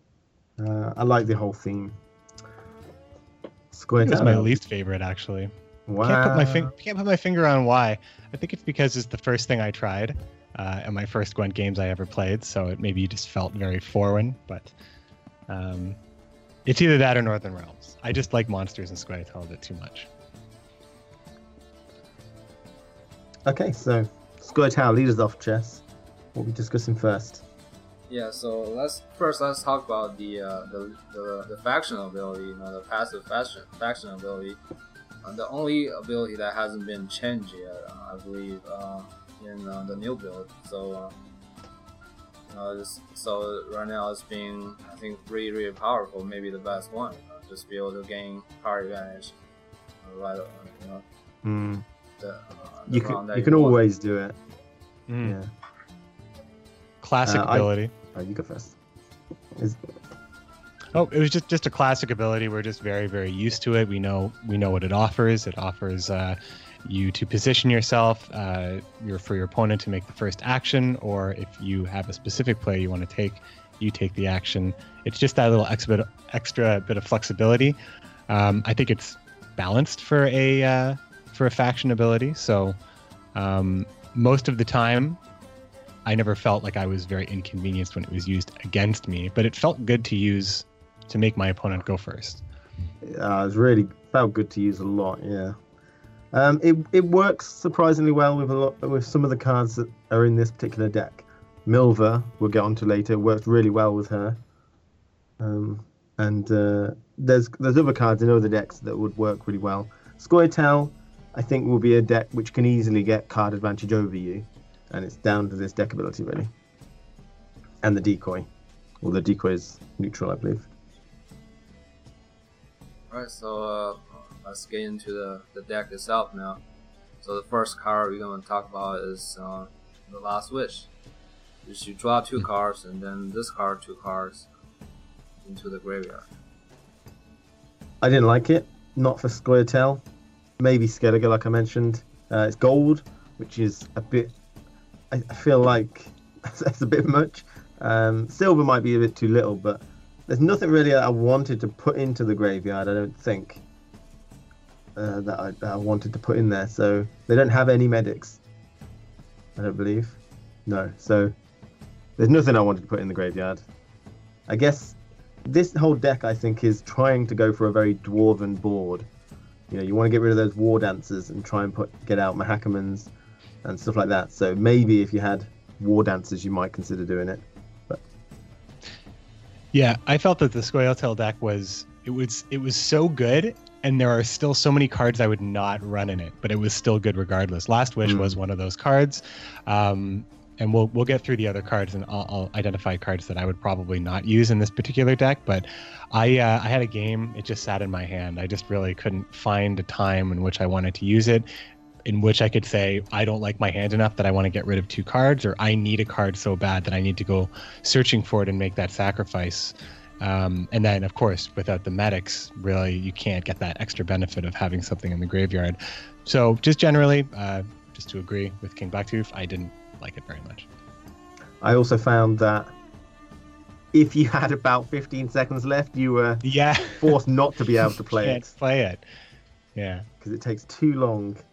Uh, you need a grace period, obviously. I, I always say that, but now this is going to be broadcast to everybody. When you play medics and things like this, you need an extra 10 seconds, 15 seconds because you can't undo the card, yeah. undo placing it. So like the play is made, so some grace. Yeah. I feel like some grace is in order. The decision's been made that you are under the time limit to make. Now here's a little bit extra, so you can actually see it through. Yeah, so this card, um, at first I saw, you know, this card could give me card advantage, which is uh, not the case. Um, you actually draw the two cards first and then this card, so you always have to discard two cards, no matter what. You know, even you have no cards uh, left in your hand when you play this card, you know, you still have to discard the two cards that you drew. So, and this Mhm. feels uh, like you guys were saying, it's really out of place for this deck in particular. You know, for Skellige, there might be a, a lot of uh, synergy with it, but the Last Wish uh, doesn't seem like a very good card for this Squid Town deck. you might be able to make it work by adding in certain things, you know, with cards being revealed, some medics or something. But for now, no. All right, so um, the next card we're gonna talk about is uh, Dimeritium Bomb. This uh, it that- says uh, it's, it's a silver card. It says it sets the strength of all non-golden units on the battlefield to their original value. Um, is this another card, McBeard? I'm guessing this might be a card that you might not put in the deck. Am I right or not? It, uh, I, I might sub it out, but I'll tell you why I do like the card. I don't know if I would use it in my decks, but I do like the card in that when you compare it to a card like Scorch or Epidemic, where where the mechanics have been very understood for quite some time on how it works, it removes higher, it removes low, and you get that you get that strength differential as the value of that card. Dimeritium Bomb allows you to get value out of the card by removing strength, not necessarily removing specific units, but still uh, a numeric value out of the card without actually doing it in the same way that Scorch and Epidemic does. So I think that this card is great that they made it because they Yeah. made another special card that allows to drastically swing the game strength wise, but work in a different way. And I think if they can continue to ideate on this kind of stuff, then this card is very, very good for the game.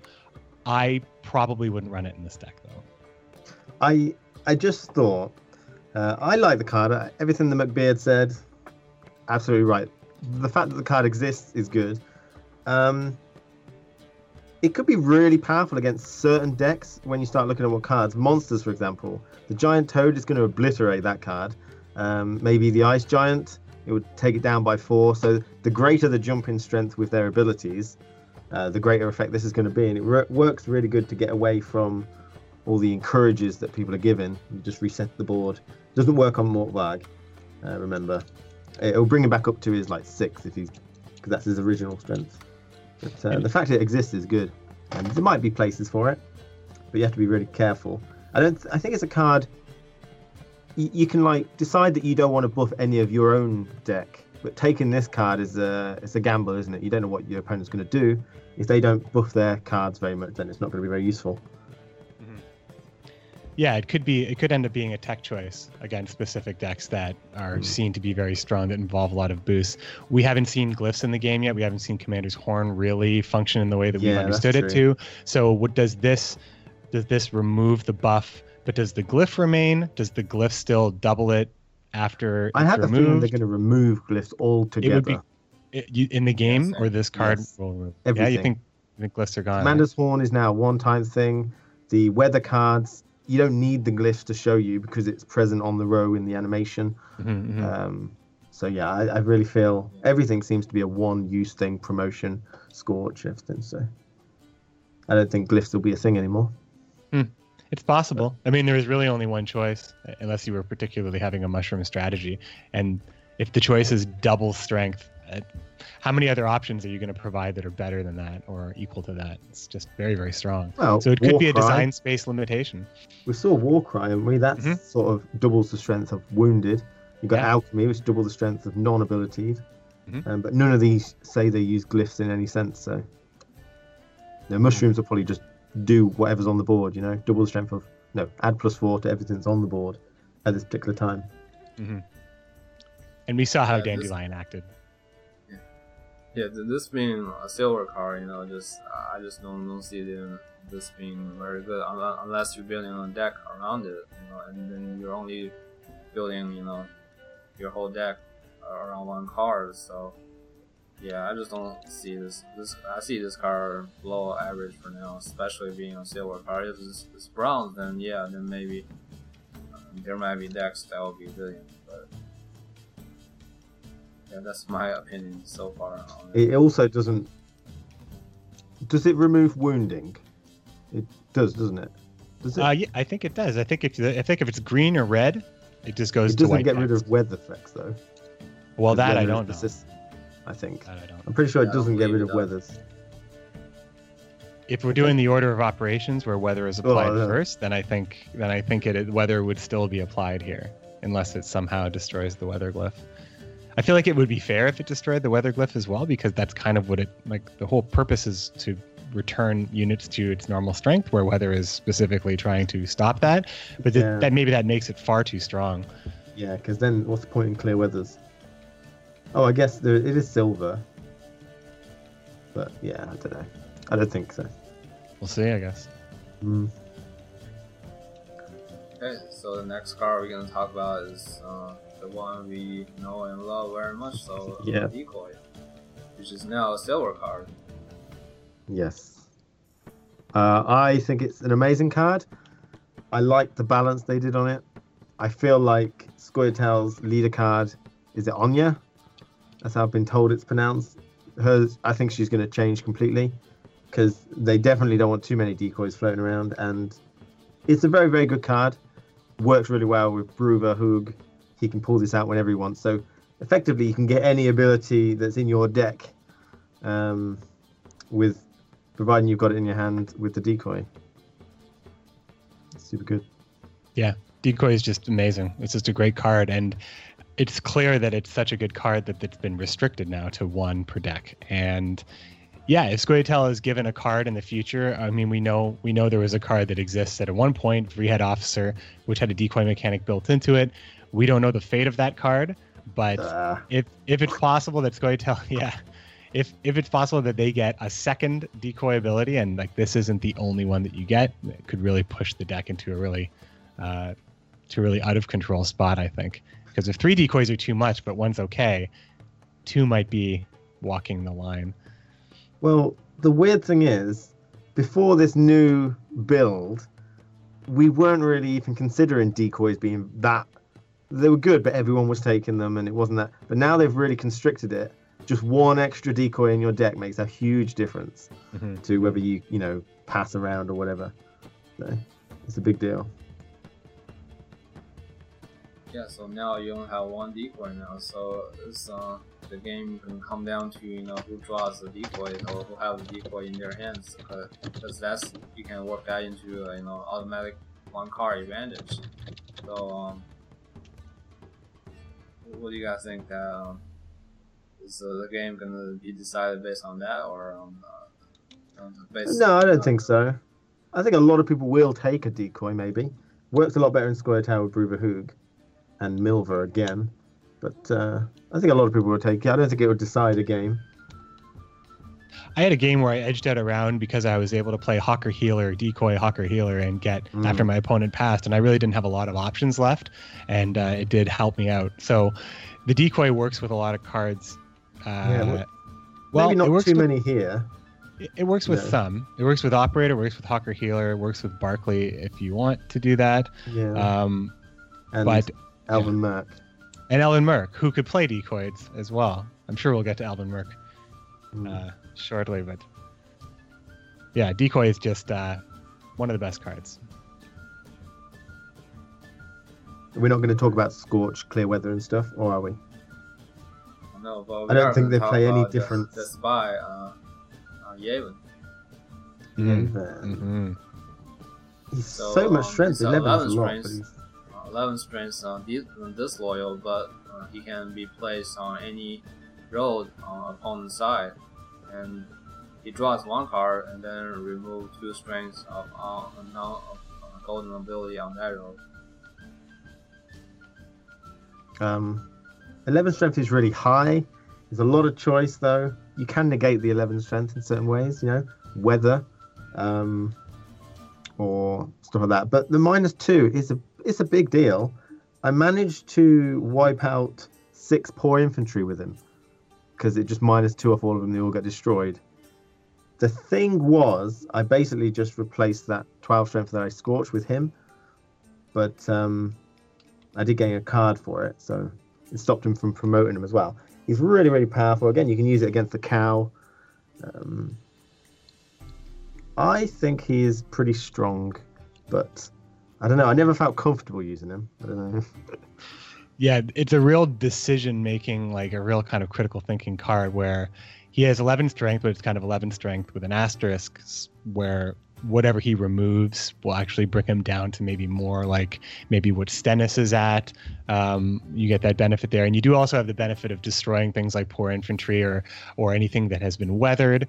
Um, playing it into weather is also Mm. not bad because now he's not even a threat strength wise and it's just gravy uh, from then on in. But um, I just remember having to make some a couple tough choices. Like, should I like, should I play him now? Like, he's it is a Mm-hmm. lot of strength. It is. I think eleven might be where the discomfort line was because I felt much more comfortable Yeah. playing like an eight strength spy. I think in my mind, but eleven is uh, eleven is uh, that could be very swingy if you if you can't deal with it. Well, if you don't have any scorches yourself, playing him would prevent your opponent pretty much from scorching you in any sense Mhm. without getting rid of his own. However, if you play him, are you still going to try and win that round? If you give them 11 strength? I mean, like, it could be doubled and stuff. It's crazy if they start doing that. I had, like, a Northern Round promote him, which was annoying. That that is annoying. Yeah, before um, the game's um, con- build is uh, 8 strengths, like you said, you know, so now uh, his 11 strengths, which um, people are still saying is still very good, so um, just showing how powerful the card is. The, the debuff uh, and also you know the stall aspect. Because any card with stall is gonna be really powerful, you know, because uh, Mhm. decoy, you know, for example, that's a stall card, you know. So I feel like this this game uh, can be uh, whoever can have the most card advantage uh, can can have control of the game. So because they have the final say, so so the the, the, game gonna be revolving around um, gaining card advantage, and so that's gonna be your uh, number one thing of thinking uh, when you're building your deck for most decks. Uh, unless you're uh, playing monster, which monster doesn't give you a lot of uh, ways to be uh, getting card advantage. But uh, that'll um, that'll probably balance itself out or something. Yeah, I think he's a good Alright, card so- though. I think I might I would I would experiment with this card. It is a spy. So Mm. So this deck also plays one epidemic and one clever and two uh, scorches.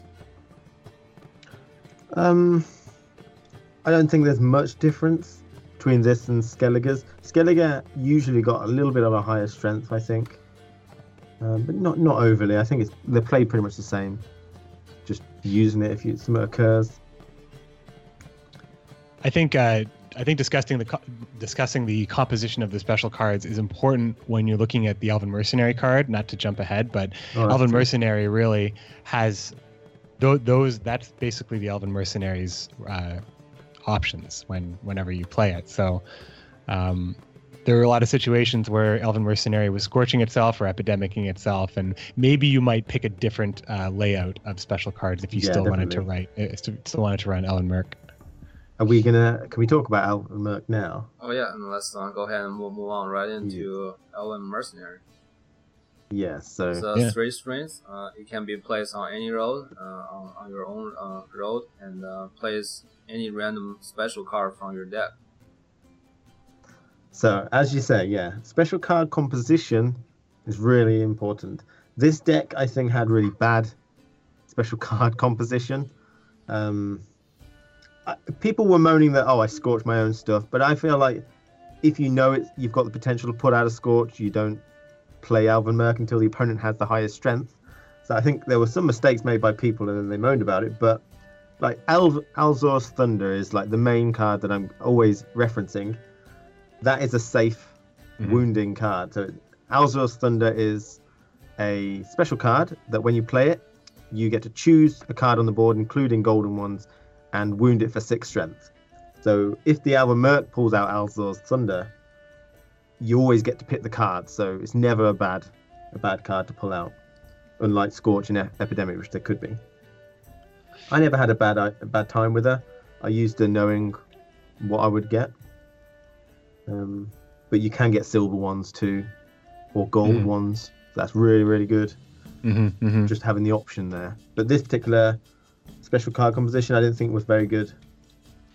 Too many special cards. You want to confine yourself to maybe one or two types. I think. Yeah. It wasn't the best showing for the card, but I think the card is much better than it appears. I think, Um, I think because the Scoia'tael, they just have so many good cards, so uh, I think the dev just on purpose made this uh, deck, uh, this card, uh, this deck uh, being a little bit out of place in all the different cards. So it's not a very optimized deck, but we can kind of see, you know, just exactly what kind of tools um, Scoia'tael they have in their dis- disposal. So, um, So- this card definitely could be very powerful. You know, being Hmm. if you have the right deck, you know, building around. But uh, yeah, but not for uh, this uh, particular deck. I think kill the server server now too. So she hasn't actually changed at all, has she? From when we were saying she was massively, massively, massively powerful. It's just that now we've only got one decoy. She's stronger. She, she Yeah, has three. stronger, she has three she's strength now. also, She's even um, better. Well, she used to have two. she used to have two, but I think that Yeah. when there was three decoy op, I think the three decoy opportunity was probably what made it worse Yeah. than than it. That, that was a nerf Well- scenario. I guess since um, chess sort of did this kind of tangent with Skellige, I'm going to ask, what about Nature's Gift? Do you really do you think that's going to stay in? Because that allows yeah, I you to was reuse thinking the exact same decoy. thing actually. Will you? Mm. Um, I think a Nature's Gift will be a silver card if it's going to be in because its potential is so huge to replay a decoy or replay uh, the Last Wish or something, even though that's not that great. um, But some people are saying, "Oh, I don't like that it's it will be a silver card because promotion for Northern Realms is bronze, and that's their particular specific." But I don't think every every deck needs a, a special card which is of equal value. Um, Nature's Gift is really potentially strong, so a silver card is fine for that. And Brouver Hoog can always pull it out then, if whenever he wants. Uh, oh, somebody in the chat saying that Nature's Gift is bronze, but it can only copy bronze and silver cards, which doesn't doesn't change your argument really. But I, um, I don't. We, I also don't know where that information, how how true that is. uh, he says I think, so I don't think it was. I don't think it's guaranteed. But I really, I don't generally like the idea that they're because how do you know what the last special card played was? It's usually through either having to memorize it or it's in what the last special card in the top left UI shows you. And if the last UI shows you it was a it was a golden one, there's no way of finding out what the Mm. last um, bronze or silver one is, and so those those particular requirements start to become a bit hazy.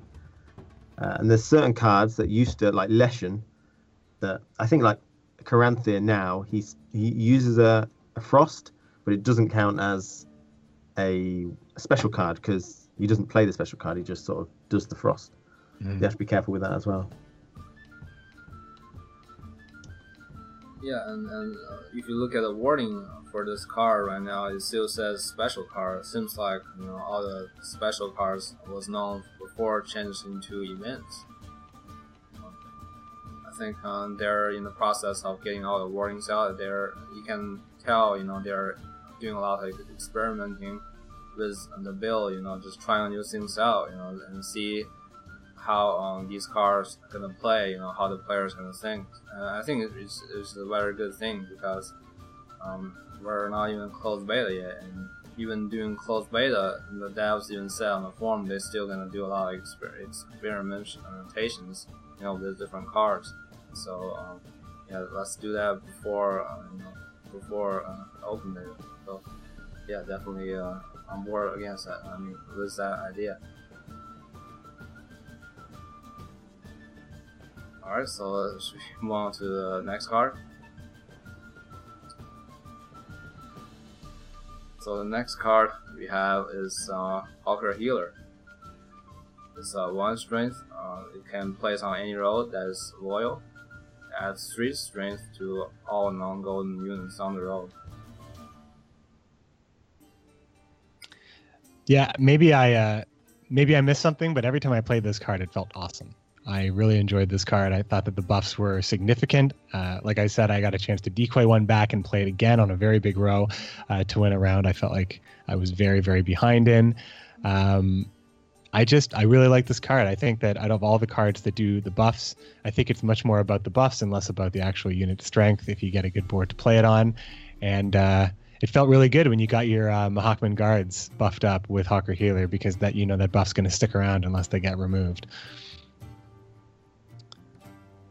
Those were my experiences with it, at least. Oh, uh, King KingBlackToof, uh, I don't think we can hear you. Um, did you uh, you happen to check your mic um, to see? Yeah, uh, sorry, I muted it. Sorry. uh, no problem. I didn't Yeah, say anything ahead. interesting. Fine. Thanks for letting me know. Um, sure. Yeah, I just said I agree with McBeard. Totally just felt good, and this deck gave it more opportunities because you could decoy it up and you know stuff. So, although you could medic the other guy from Skellige, but this one felt more significant. So uh, comparing to uh, the same utility card uh, with Skellige, the Skellige uh, one is three strength and it adds uh, two strength to all Hmm. non-goldens. Well, this one is one strength, it adds uh, three strength to all non-goldens on the road. So which one is just do you guys think is just better, you know, on its own? All right, well, I Hmm. think we both want to go for Havekar Healer. I like Havekar Healer more. Yeah, Yeah, Yeah, and The- also like- just for um, just for the Scoia'tael, you know, they, uh, I think the uh, there's still you know other master units. Uh, I forgot what it's called, you know, but they have one of each, you know, three strings, you know, doing the the Gamescom build. But I'm not sure is that still gonna be a thing or not. But uh, those two combos quite well. It seems like it's gonna be. Sorry. Hmm. Uh, Skald is now called Bagpipe Bro. From now on. I like. I can pronounce that. Bagpipe, bro. Yeah, it's good. All right. Is it Mahakaman So- next? Let's uh, talk about um, Doran Mercenary. Oh, did we already not So talk about card- her? Yeah, so this card is uh, two strength. This only goes to ranger. It adds two strengths to this unit for each dwarf unit on your side of the battlefield. Oh, you're talking about Dwarven Mercenary. Sorry, I thought you said Elven again. Too many mercenaries. Oh, sorry. Yeah. Um, I didn't like it. I thought it was rubbish. I didn't like it at all. Uh, it could get up to like six or eight. I feel like that's hard as high as it's going to get, and you have to work for it. Yeah. Uh, it does get a, a buff from Barclay, so that's decent. But you couldn't. Yeah, I don't know. The situations I, the situations I found myself in where I liked it is when I had my Mahakaman guards and I had Zoltan um, on the board all the time. So any turn I wanted to play this guy, he's like 10, 12, uh, just kind of due to, and then Barclay Els buffing him up. So he he he kind of functioned like in a late game way, very much like Madman Lugos. Uh, he comes on and he's a he's a huge scorch like lightning rod when he does do that. Um, I wouldn't say that he necessarily won me any games, but it's a significant impact for a bronze card late game if, if you are so fortunate to have a bunch of dwarves sticking around all the time for every round. You are convincing. You're very convincing. I guess I just had a very bad experience with him. Um, I'd always try and Barclay, and then, yeah, I guess I just never got the optimal hand that you tr- seem to be going for with my Hackerman guards and Zoltan. I never kind of got that. Well, I was lucky enough to get operator to get me. It was a mirror match, so I got two Zoltans Oh, And, uh, joking? And and uh, Mahakam guards that just weren't removed. So I think every round I had four dwarves at the very least. You So probably just win with that. yeah, uh, well, it felt pretty felt pretty good. That game felt pretty good. So what about the silver card? Um, Shell is I think it's called Sh- Shieldon Shax. It's an eight strength Oh, is melee card. Is that a dwarf as well? Yes. Yes. So how the only many thing he has dwarfs going for him, really. uh, do we have in this deck? So I'm counting one, two, three, four, five, five not including the Dwarven mercenaries. Is that correct? No. Five, five not Barclay, including. Oh yeah, and Barclay. So it's it's eight if you include everybody. hmm Hmm. Oh yeah, also Zoltan. Yeah. Yeah, we got him. So on average, um, maybe you can get at least three. Um, if you play your hand, you know, if you um, play your, if you, if you think about your hand and play them accordingly, you can probably get maybe three. dwarfs uh, on the board before you play um, the dwarf mercenary. Yeah, So And I think the average strength will be like eight. So Mm. it kind of justify that um, being like an eight strength, but it, it does, uh, you know, gets the the buff removed when uh, the, the bomb was being played. So, so you do have to think about that as well. But yeah, um, so it looks like the average value for this card maybe around seven or eight. Because Well, sometimes you do or eight. only get two two of the buffs. So I think it really depends. If I think you would build, I think you would put a card like this in a in a in a resilient deck like this. A resilient, Um, resilient dwarf, yeah. resilient uh, well these particular resilient dwarves so uh it, you know depending on your board depending on the board your opponent allows you to have this card uh, can go up in value for sure so uh, what do you guys think uh, comparing to the the Havekar he- healers? Uh, is this card gonna be better than that one? Just uh, based on this, I think uh, they- just judging from this deck. I think they they serve two different roles really, um, just two completely different roles. One means you need to build a dwarfy deck. The other one just kind of works wherever you want, in my opinion, with a Havekar healer. i think they both work very well with the mahakaman guard in Mm. either case because they are dwarves but they are resilient so buffing a resilient unit is good if if if it's staying and the fact that it's a dwarf also works so i feel like this deck actually had a fair amount of synergy with it and i think i wouldn't replace too too many cards if i wanted to change it up for that particular reason um, I maybe would I would maybe run one dwarven mercenary because of the potential for it to be uh, just a really big card in a, in a big place. Yeah, I'm just uh, I'm just thinking in terms of uh, arena. Just imagine you draft like a deck just uh, almost um, ident- identical to this build, and you know the last card comes down to uh, Stalker Healer against Thorn Mercenary. Which one would you pick? So that, that's kind of question. You know, but they on the dev said they they actually gonna plan that sort of like drafting mode into the game. So just uh, adds a little bit more variety also. You know. Uh, for you to be able to collect cards, another way to collect cards instead of just playing, you know, the the, the standard mode. So um, yeah, uh, let's uh, move on to the next card, shall we? Yep. So the next card um, we have is um, Hakman Defender, which is a four strength uh, melee unit that uh, is resilient Oh, that's the old definite. That's the, that's the old keyword. But now it just says um, keep this unit on the battlefield at the end of each round. It got a nerf to strength, but it still seemed pretty good. So Yeah, It's something that your your opponent needs to decide if they want to allow you to have these on the board or not, and decide early before they start gaining value or getting buffed. I think you could buff them too high so that you can't defend them. There's not much in this deck which is going to go above 8 strength. Really. I guess if you put Sheldon down at the same time, then he will. No, because when the when the round ends, they're going to be vulnerable, and that's where your deck ability really comes in. You might Mhm. need to lose card advantage and go first, so you can place something down to protect them. But then, uh, what you have, I don't know. Yeah, they're worth protecting for sure. I like them. Yeah, I like that they stick around. It's good to start the round and just see, oh, okay, well, you're already up this much, and uh, you have more cards that synergize with dwarves, and yeah, it just worked. I thought that they were solid cards, and uh, uh, yeah, I would definitely keep them in a deck like this for sure. Yeah, it was mentioned that you could play them a Hackerman Guard and then use a Havekar Healer to stagger their strength. Um, I don't know if I'd do that because it feels like a waste, but it's definitely an option. Stagger their strength.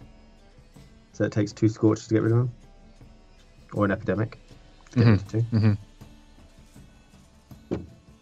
I'm looking forward to seeing the meta kind of define itself to see if uh, a card like this would even have any chance at all. If, if you know, if this kind of rises to the top, then cards uh, decks would just be teched against it. So yeah, special card this card composition, I think, is going to be. Go ahead. just uh, thinking about just uh, you know arena mindset, I think this card is gonna be very good. You know, you know like drafting type of game type because this card just seems gonna be very good uh, on its own.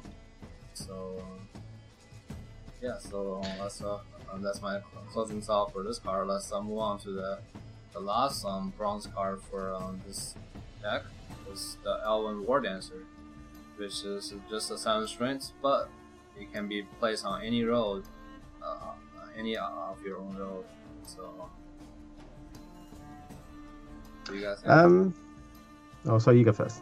Yeah, no, the versatility is good. Otherwise, it's just another long ship, just another kind of vanilla average card that you would put in just to round your deck out. Uh, the versatility is nice for for Rows, especially if you have cards like Havekar Healer that are buffing Rows specifically.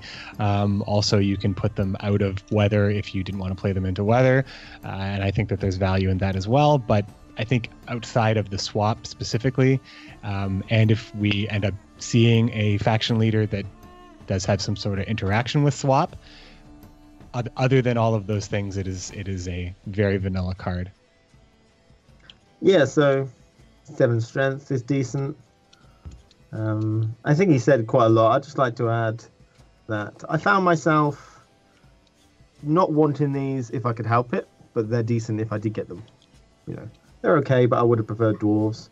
Um, we'll have to see if we get any more dwarves that could fill out a dwarven deck for like Barclay and stuff. Because I think this deck worked really well. Very a lot of synergy, and she was the one that sort of stuck out as being not ones that work really very well, but still decent. Just slightly better than the like long ship because it does have agile on it. Alright, so moving on to the silver cards. The first one we're gonna talk about is uh, the dwarf on the A string uh, melee card uh, called Shieldon Rubbish. uh, Shax. Rubbish. Sorry, how, how, do you, how do you pronounce it? I just call it Sheldon Skaggs. But Sheldon I'm never in yeah, good. Good enough for me. And doesn't have any abilities. Uh, before this card uh, was able to pull out a Maha- Mahakaman Guard, which is now called Mahakaman Defender, but now it doesn't do anything, just a strength. You know, so comparing to other cards, um, uh, silver cards, you know, that doesn't have any abilities, is usually you know ten strength. So. Uh, but th- th- it is a dwarf, so there's definitely synergy with the dwarven mercenaries. So what do you, what do y'all think about this card? Not a, not a very good card. It's a neat strength. he turned into a robot. I, I, I turned into. Yeah, so what's going on? It's funny. Like, Yeah, yeah, it's coming back now, just a, a little bit. yeah, so like the the pitch is kind of pixelated, and it's not Hmm. keeping up. I will drop the call and come back. How about that? No, Oh, you're, it's you're, working you're, now. You're good now. You're good now. We're good? Okay. Yeah. Sheldon Skaggs. All right. Uh, yeah, he's uh, like I was saying, he's a, he's kind of unattractive for a silver card in that he's Yeah, just an eight strength. He's got he's a dwarf and that's like his thing, so he kind of belongs to that tribe. But silver cards, I think you would expect a bit more out of. Um, maybe they're worried about potentially how strong he could get, just because he has dwarf buffs in his dwarf uh, blood. It's got that dwarf blood for any strategy you would want to build around. But um, in this deck, when I saw him, I thought like that's my silver card. That's one of my silver cards. So you know, compare it to a card like Nenneke or or Operator. Yeah. Like, is it is it in the same league at all? So that's how I feel Well- about It It used to be able to it. hmm um, pull a Mahakaman defender from your deck and play it. And that was a huge deal because that was the Mhm. whole strategy is trying to get those out. Uh, maybe that's too strong of a strategy to get all three on the board and Zoltan, but yeah, he's really not very good. He's rubbish. Eight strength silver, and he's got dwarven blood ready for the the buff in. But I feel like a little bit more something or other. Not in strength. I don't think he needs more strength. He just needs something, some ability. I think. I feel because like you've got the fiend, he's ten strength. You've got Manticore, he's eleven. Like I said, Scoia'tael always seem to have lower strength than most other decks. Monster always seems to have a bit higher.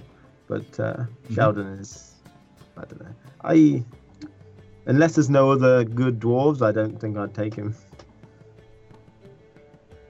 Yeah, we actually played um, the first game that I played in Kill the round two. That I saw for sure he's gonna pull out one of the, one of the you know Mahak- Mahakaman defenders. So I was pretty surprised. But yeah.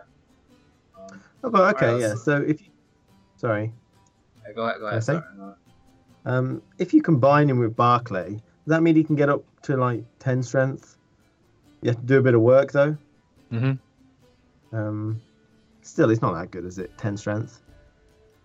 Yeah, I guess like, he is like what those um, like what um, McBeard was saying that um, especially a concept in Hearthstone you know, or you know translate to any card games. You want cards to be able to um, be good on its own. You know, it's not just gonna have like a combination of cards, then they'll become amazing. But if you don't get those cards, you know, they don't. So because all the time Yeah. you're not gonna have the dream hand. So um, so um, just uh, ex- ex- expand to that concept. You know, that um, you have to play cards that's just good on its own. So uh, yeah, so like what you guys saying is it's not very good. Uh, He will go onto the bottom of my silver pile Yeah. rankings. yeah. I th- yeah, I think uh, I think if we're using like a Hearthstone thing, uh, like terminology or ideas, uh, even though there's no mana cost associated with playing a card like that, I would still consider this card to be an understated card for its silver uh, category. I think that Mm. he should just be a little stronger. Uh, if he's a silver card, I think that he's not statted well.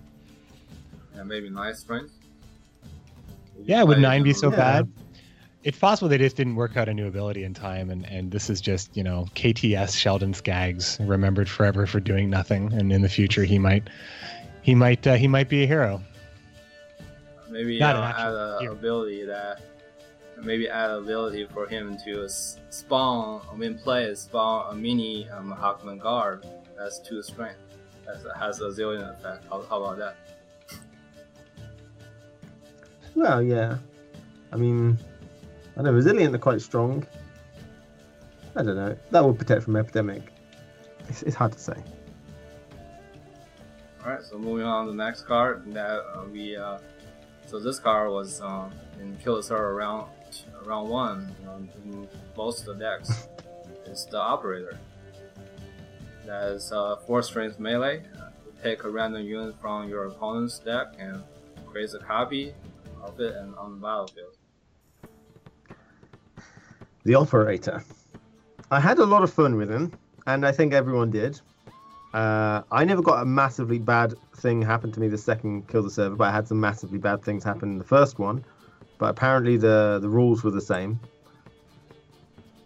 I wish he wasn't in this deck. When I saw him, I thought, oh no, thanks. Um, he is fun to play, but I still don't like him. I think I don't know. If if they can control the fact that you can't get gold, I'll be alright. I think, but then it might not be worth playing at all. So. So you don't like it because of the, the balance of the game, like what it The- puts into question. the potential differential of what you can get. Yeah, Wild Hunt Rider crazy. or Foglet or Geralt Swordmaster. Um, or Operator, Operator, Operator, Operator. Um, if you draw from your own deck as its current state and made a copy of it, that would be good, I feel. Because then you could get more dwarves because you copy one. Uh, and he can't pull himself out, so you can't get the endless chain. You know, you could get two Nennekes from your deck, for example, if you were Northern Realms. So I feel like, yeah, if they change it to your own deck based on what your deck is now, you know, after the draws are taken out, then he would be more balanced. Mhm. Yeah, so I definitely had a game in which uh, operator pulled Zoltan for me. It's one of uh, one of the YouTube clips that I posted, and uh, there's another game that I had where I got Geralt in a pretty key moment where it was just felt pretty pretty gross to to win like that. But uh, You scumbag. so yeah, it was scummy. It was scummy for sure. But Um, uh, like when that happens, it's just that's kind of what the card does, and are we okay with the card doing that? Did you have fun playing that card? Uh, I had fun playing it. There you go. It was it was yeah, I had fun playing it. That's that that's the argument, right? RNG is very fun. It's fun for the viewers. It's fun not so much for the opponent all the time, but um, I think it kind of falls into the territory of uh, the concept of uh, what is it, anti-fun, where it feels okay if you play it and it doesn't hit, but if it does hit, it feels terrible for the opponent. Whereas, Hmm. like, if it doesn't hit for me, like, I can push on and get on to the next turn. Like, okay, I got an Arachas time to play my next card. Whereas, if I got Geralt, Swordmaster, now my opponent feels pretty bad about it. Yeah. Feels like he's an unlucky person, perhaps. Uh, I think you know if the game's out for a year, it will become annoying. Mhm. Just that we've only had it for like you know, what was it eight hours, so it still feels fun when you first see Geralt Swordmaster come out and you're like, what? Mhm. But as someone said in the chat, and I totally agree, this is an example of bad RNG. Yep. It's not skillful in any way, like the field medic, you know, you, or Aldrich. You have to make your own RNG in those cases, you know, lessen the, the randomness. But in this one, it's totally random and uh, not skill based in any way. Mhm. Like, So, it- um, like I you- said- oh, So if uh, the devs come to you and uh, ask you to uh, redesign this card, uh, how would you redesign? Uh, I would do the thing where it pulls from your deck, your your own deck, um, with the current state of your deck. So if you already pulled Geralt out, you can't pull it out again. That way, you could use your redraws to put something in your deck that uh, maybe Brouver Hoog could get out later, a silver card, and you get the chance of him, uh, you know, duplicating that card. The fact is that he copies it means you could get two. Uh, let's say what silver cards have we got? two Yaevinns, uh, you could get two Barclays, you could get two Sheldon. The silver cards in this deck aren't particularly overwhelmingly powerful, but yeah, that's how I'll do it. Because then there is strategy behind them. Because it's you know you, you figure out what you want to put in your deck on the redraws, hoping that you would get uh, something, and you can use shout uh, Brouver Hoog to pull out certain silver cards again, so it's not like a, a risk. yeah, I think that's one way. What's the other yeah, way? I was yeah, I, I was thinking about another way as well. I think that way is, is pretty good. Uh, but uh, what about uh, make it like a six strength, uh, maybe like five strength? That'll pull out um, that'll pull out a random bronze uh, unit from your opponent's deck. Do you think uh, about that? You know, so basically, you want to limit like uh, the RNG, you know, to a, a subset of RNG instead of just all the unit cards. Uh, we want only the bronze unit cards. bronze are generally terrible examples you know there's so many terrible ones that are not even worth doing unless it's a mirror match then there's some commonalities but you could get like arch griffin which would be okay um, he is a silver card so it's inconsistent and like arch griffin would be probably the best thing you could get wouldn't it so Mhm. um, So It yeah, that's be why I was balanced, I thinking think, move, moving to to like the- five strengths or even six strengths, you know, for the operator. But that's just an idea for now. It's not well thought out by any. Yeah, I think the restriction of the classification of card that it can pull, perhaps non-gold, might be Yeah. enough. Um, but there's still really, really good silver cards. Uh, mm. But are they so good that does it make it? Is it's it's it's? I'm thinking. I just think about the Zoltan and Geralt interactions that I had specifically, and how maybe if because those were the outliers of like clearly the strongest thing I could have pulled out of their decks. Um, but if it ended up being anything else, it probably would have been fine. I pull out Barclay Els. It's you know, or or I guess whatever whatever deck my opponent has, uh, it may be a little bit less impactful. And also, you, if it stays with the opponent's deck, the card that you pull may not help your strategy at all. We know those new cards are coming out, Reaver Hunter. If you pull one of those, it's really not going to reach its potential. It's going to actually be kind of a bad card to get. So yeah um, I think it's maybe just decreasing the range of of how crazy it can get in some way. bronze and silver then basically Yeah. But it And works then uh, guess- if it comes out of your deck too. I think that also. Oh well, yeah. range. If it comes out of your deck, definitely bronze and silver only. But yeah, it might be more interesting to have it come out of your opponent's deck because then it's always a bit fresh and new, no matter what opponent you're playing. Mm.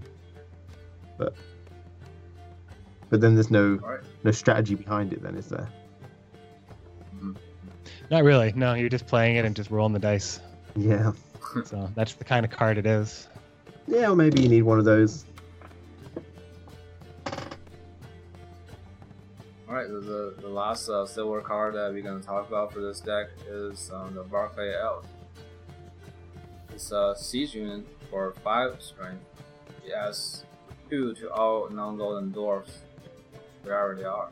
So it could be in the graveyard or on the board or even in your hand. Or the deck, I assume. Yeah, or the deck. Um, Sorry. I mean, it sounds really good. I, uh, I, I, I think I de- decoyed him, or I placed him down and milvered him later, and I got to reuse him twice. It never felt like it won me anything though. I don't know why. Plus two to all your dwarves. We've got. It doesn't work on golden ones, so Zoltan doesn't work, right? Yeah, Uh, it does not work on non. No. So it's gonna put Sheldon up to ten, and the Mahakamans back to six, and the other guy is to four, which is decent, I guess. That's um, twelve strength when you play him. Does he buff himself? I Mm, don't believe so. I don't No. think so. I don't think it did. I think it probably says all other, doesn't it? Um, yeah, I mean, Actually- he's decent. It's a very interesting card. I like the the idea, and you know, decoy just works really well with him. Along with you get a lot of options, and who can pull him out if you need him. Uh, he's a card that you need to build a dwarven deck with, and uh, it works quite well, I think. in this deck. Yeah, it definitely felt like a, a very functioning piece of the deck. If if I had to make a play and that was the play, it felt fine. I think that on paper the Scoia'tael deck uh, was very low on the power scale, so a card like this um, would be something that helps it get a little bit higher. Like in many regards, I mean, it buffs. Uh, what does it buff? Like eight different Ah. cards. Sorry, hold on. Yeah. you carry on. I'm going to Okay. check something. So it, it's buffing. It's buffing up to like eight different cards at a time, which is pretty good. Um, no matter where they are when you draw them, uh, you could play it early. You could play it on a board that already exists uh, to buff it. Uh, it's just you know, it's very. It's a good card. It's kind of sits where I feel like a, a power, uh, a silver card's power should be. Not too strong, not too, uh, not too weak. Okay, and I did check, and it adds plus two strength to everything, right? Mm-hmm. Um, I fell into a couple of traps because it was a bug. It only added one strength. Um, I'd place him down, and my Mahakaman defenders would go up to five, and then they got both scorched. And uh, I didn't realize until I just now saw the chat where people said it was a bug. He only actually added plus one during the kill the server stress test. He did, yeah, he did, didn't he? Yeah, plus two is amazing. Yeah. I just decided. Yeah. Plus one kind of meant the Mahakamans all fell within five strength with him, and they'd all just get scorched, which was really bad. Um, but plus two, I feel that would be really, really good. I've changed my mind. He's a bit better than I thought he was. Yeah, I feel like it's, it's been uh, like a lifetime since Kill the Servers, so some some of the details are lost yeah, on me. Indeed. Alright, uh, so move on to the golden cards now. We only have two left. Uh, Zoltan. So this card is uh, resilient. It's uh, melee for 8 strength. Yeah, keep this card on the battlefield at the end of each round. It's 24 strength, really, isn't it? Mhm. Um, it's just good. Is it neutral? Or... Yeah, it's neutral, isn't it? Um, it's just good, isn't it? It, yeah. there's Uh, I really saw this, was, it's this is actually 6 strings. So, um, yeah, now it's 24. So, yeah, definitely. Yeah, for some reason in my mind this was a 6 string. I guess I, I was stuck used on to the be six. build. Yeah. yeah. He's he's good for for everything that KingBlackToof said. The only thing that I'd like to add is that he, unless your opponent has a very specific uh, line of play that removes him, which probably would take Yeah. m- more than one or two cards that specifically can hit gold units, uh, your opponent's just going to have to concede the fact that that guy is here to stay, which is uh, maybe a little demoralizing because uh, it's good. Yeah, eight strength every turn. Started off. Well, one Alzur's Thunder that I keep referring to would turn him down to two, and that'd be really devastating. Mhm, Yeah, mhm. That's completely pretty much negated the whole goldness of him. Um, but then Dijkstra can remove gold and gets buffed for it, so. But like you said, it would normally take two cards to deal with him, but I'd be happy just Alzur's Thundering for six, six strength, and that's it. Yeah, because uh, like Dimeritium Bomb wouldn't bring him back, if I'm No. understanding it correctly. So once he's wounded, he stays wounded. Yeah, and So there's quite a lot of That's a lot of cards which wound. Like Imlerith can do three. Mm-hmm. for Tris. that. Yeah, so you So guys he is feel very like, good. Uh, six strings will be a better change for him for him because playing four strings just seem, just seems a little bit too uh, too good. You think eight's too good? Yeah. So changing him back to maybe seven, even six, would that be reasonable, or uh, would he, will he still be playable, or uh, what do you guys think? Um. Well, I think people were going to play him when he was six strength in the previous build, so Sure. he's probably still playable. But six strength means he could get removed from the board instantly with one Alzur's Thunder. hmm Um, That's true. but I mean, Alzur's Thunder is a bronze. I feel like I'd be totally happy just taking him down to two strength, done, and that's it. You know, wounding him little bits here and there. So I think eight's fine because I think at the minute there was no way to deal with it, but when the game releases, there'll be a lot of ways to when to deal with him with wounding and stuff. So hmm I think it it would get less powerful as the game releases. Uh, his premium art is fantastic. By the way. Yeah, his Just- legs. Busting into the room. Yeah. Alright, uh, the final card um, is in this deck. Um, it's uh, Milva. It's a 8 strength siege card that uh, returns the strongest non golden unit on the battlefield to the hand for both you and your opponent. I can talk a lot about this card. Um, this is, I um, how how do I do I talk about fully everything now, chess, or do I talk about it later? Yeah, uh, I think we should save it want, a yeah. Yeah, okay. Uh, I think it's a really good card because it's Scoia'tael. Their particular deck works well with this because their deck can get quite easy card advantage, and you can use her in a multitude of ways. That you could get card advantage from her. You could use it as a scorch that only affects your opponent's side of the board. You can use her to reuse certain abilities depending on the play.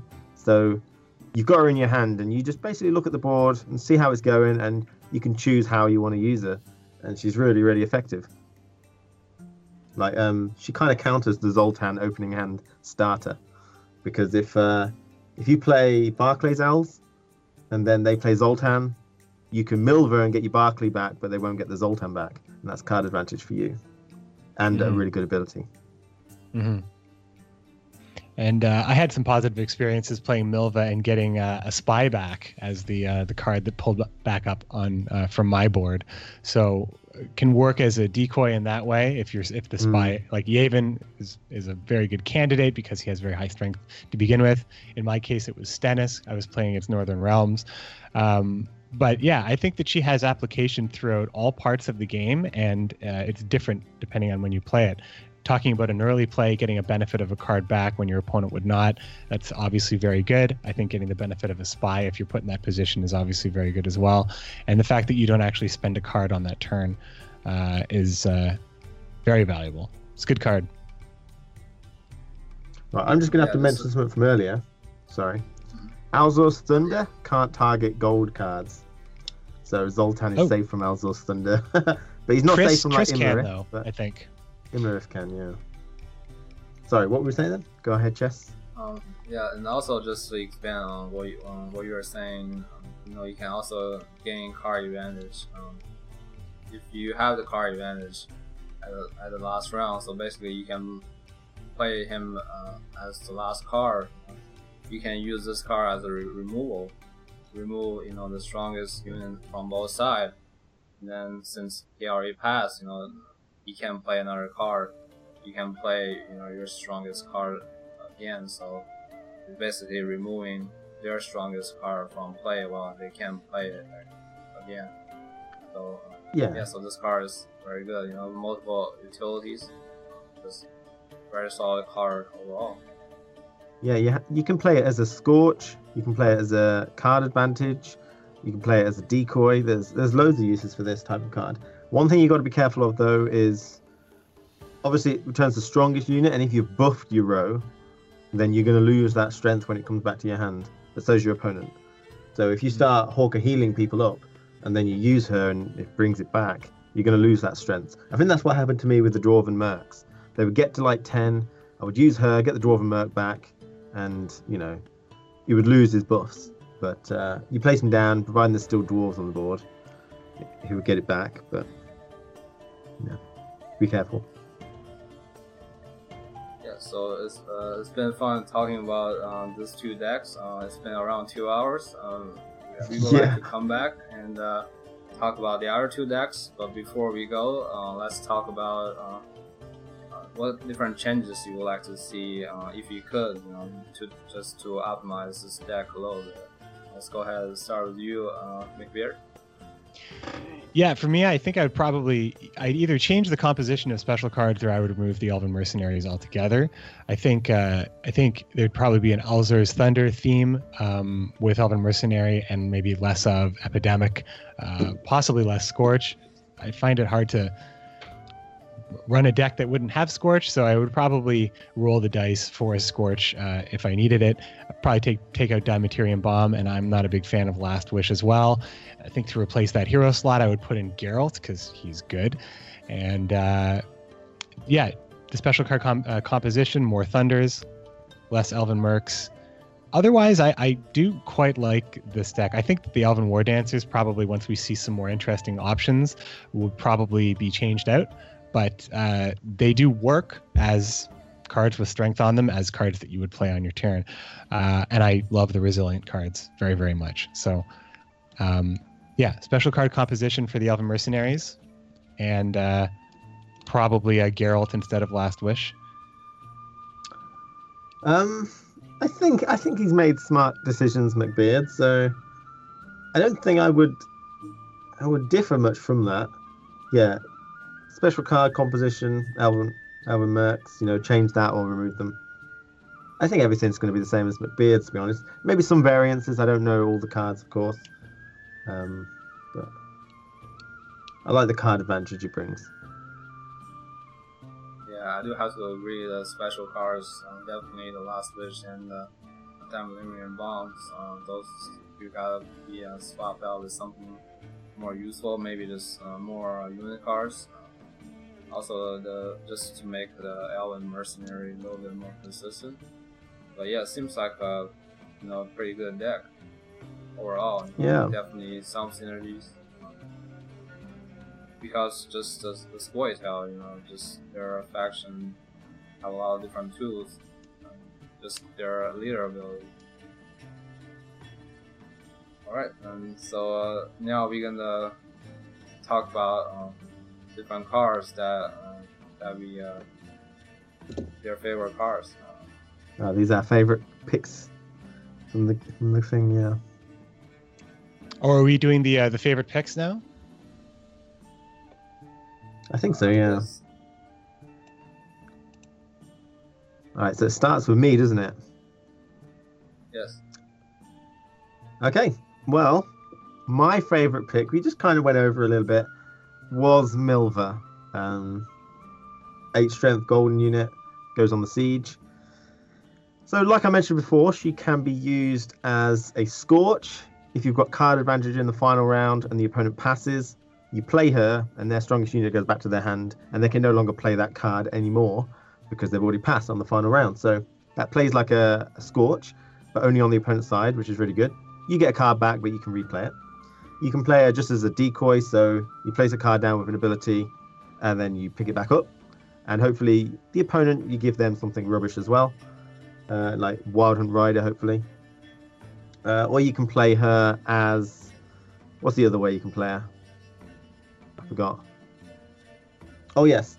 Uh, when, when the game begins, and if they place down a golden unit, and you have a, a non-golden unit on the board, you play her, and you get card advantage from that, and also works as a decoy as well.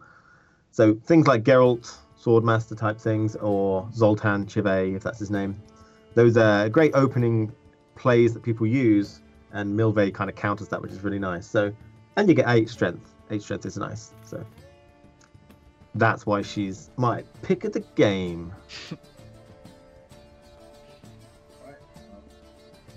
Next, we have uh, McBeard from Commander's Horn Podcast.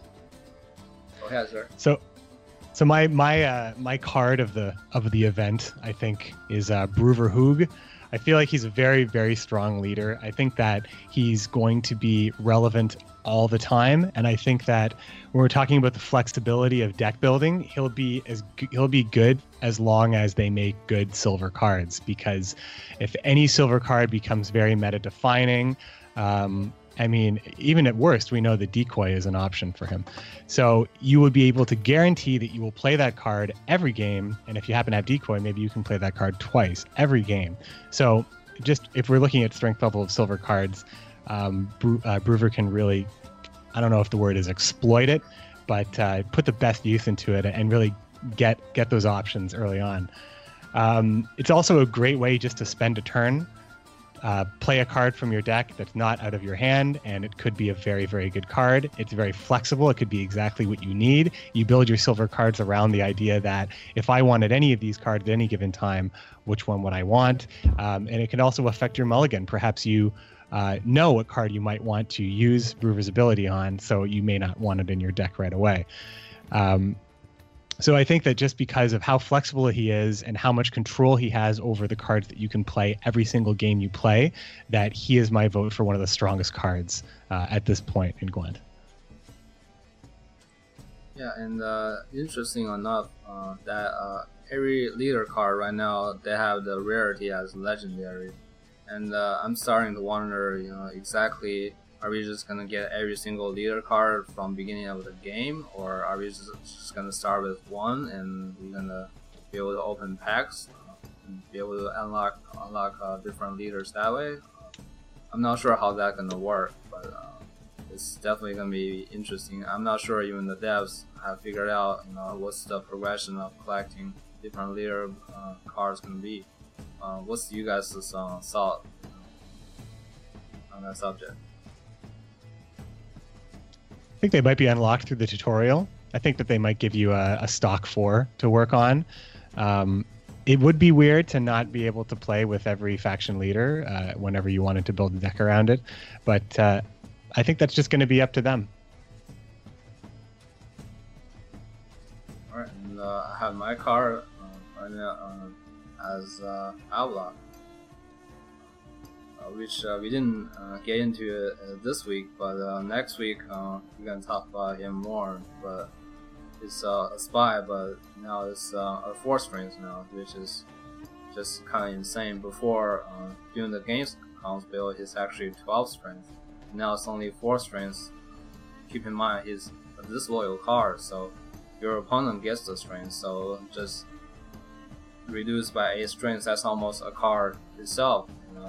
That's um, giving it away. And also uh, you draw two cards and your opponent draws one card. And I also made a little video about how you can be able to, to keep uh, two card advantage uh, from your opponent instead of just the one uh, card advantage kind of uh, same uh, strategy as Milva. If you play him um, the last card in your hand, while your opponent can't play any other card because they ran out of cards, can actually negate the card they, that they drew and play two cards while your opponent can't play any other cards.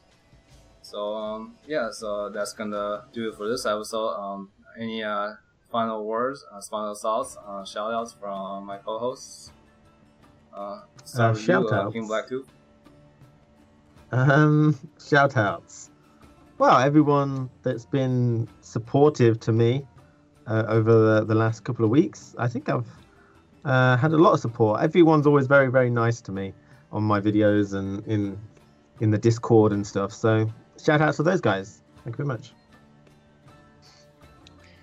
Yeah, shout outs to Discord. There are always a great bunch of people to talk about Gwent with at at almost any time of the day. So that's always great. Always great to get that fix. Um, anybody who's ever watched me on stream when I have done my minimal streaming, uh, shout outs to those people as well. And uh, shout outs to those people who uh, support the Commanders Horn podcast, which uh, which I host and I post weekly at this point, and you can find that on iTunes. Um, other than that, uh, I just think that the Gwent community rocks, and uh, I think everybody deserves to pat themselves on the back because there's a lot of great stuff coming up.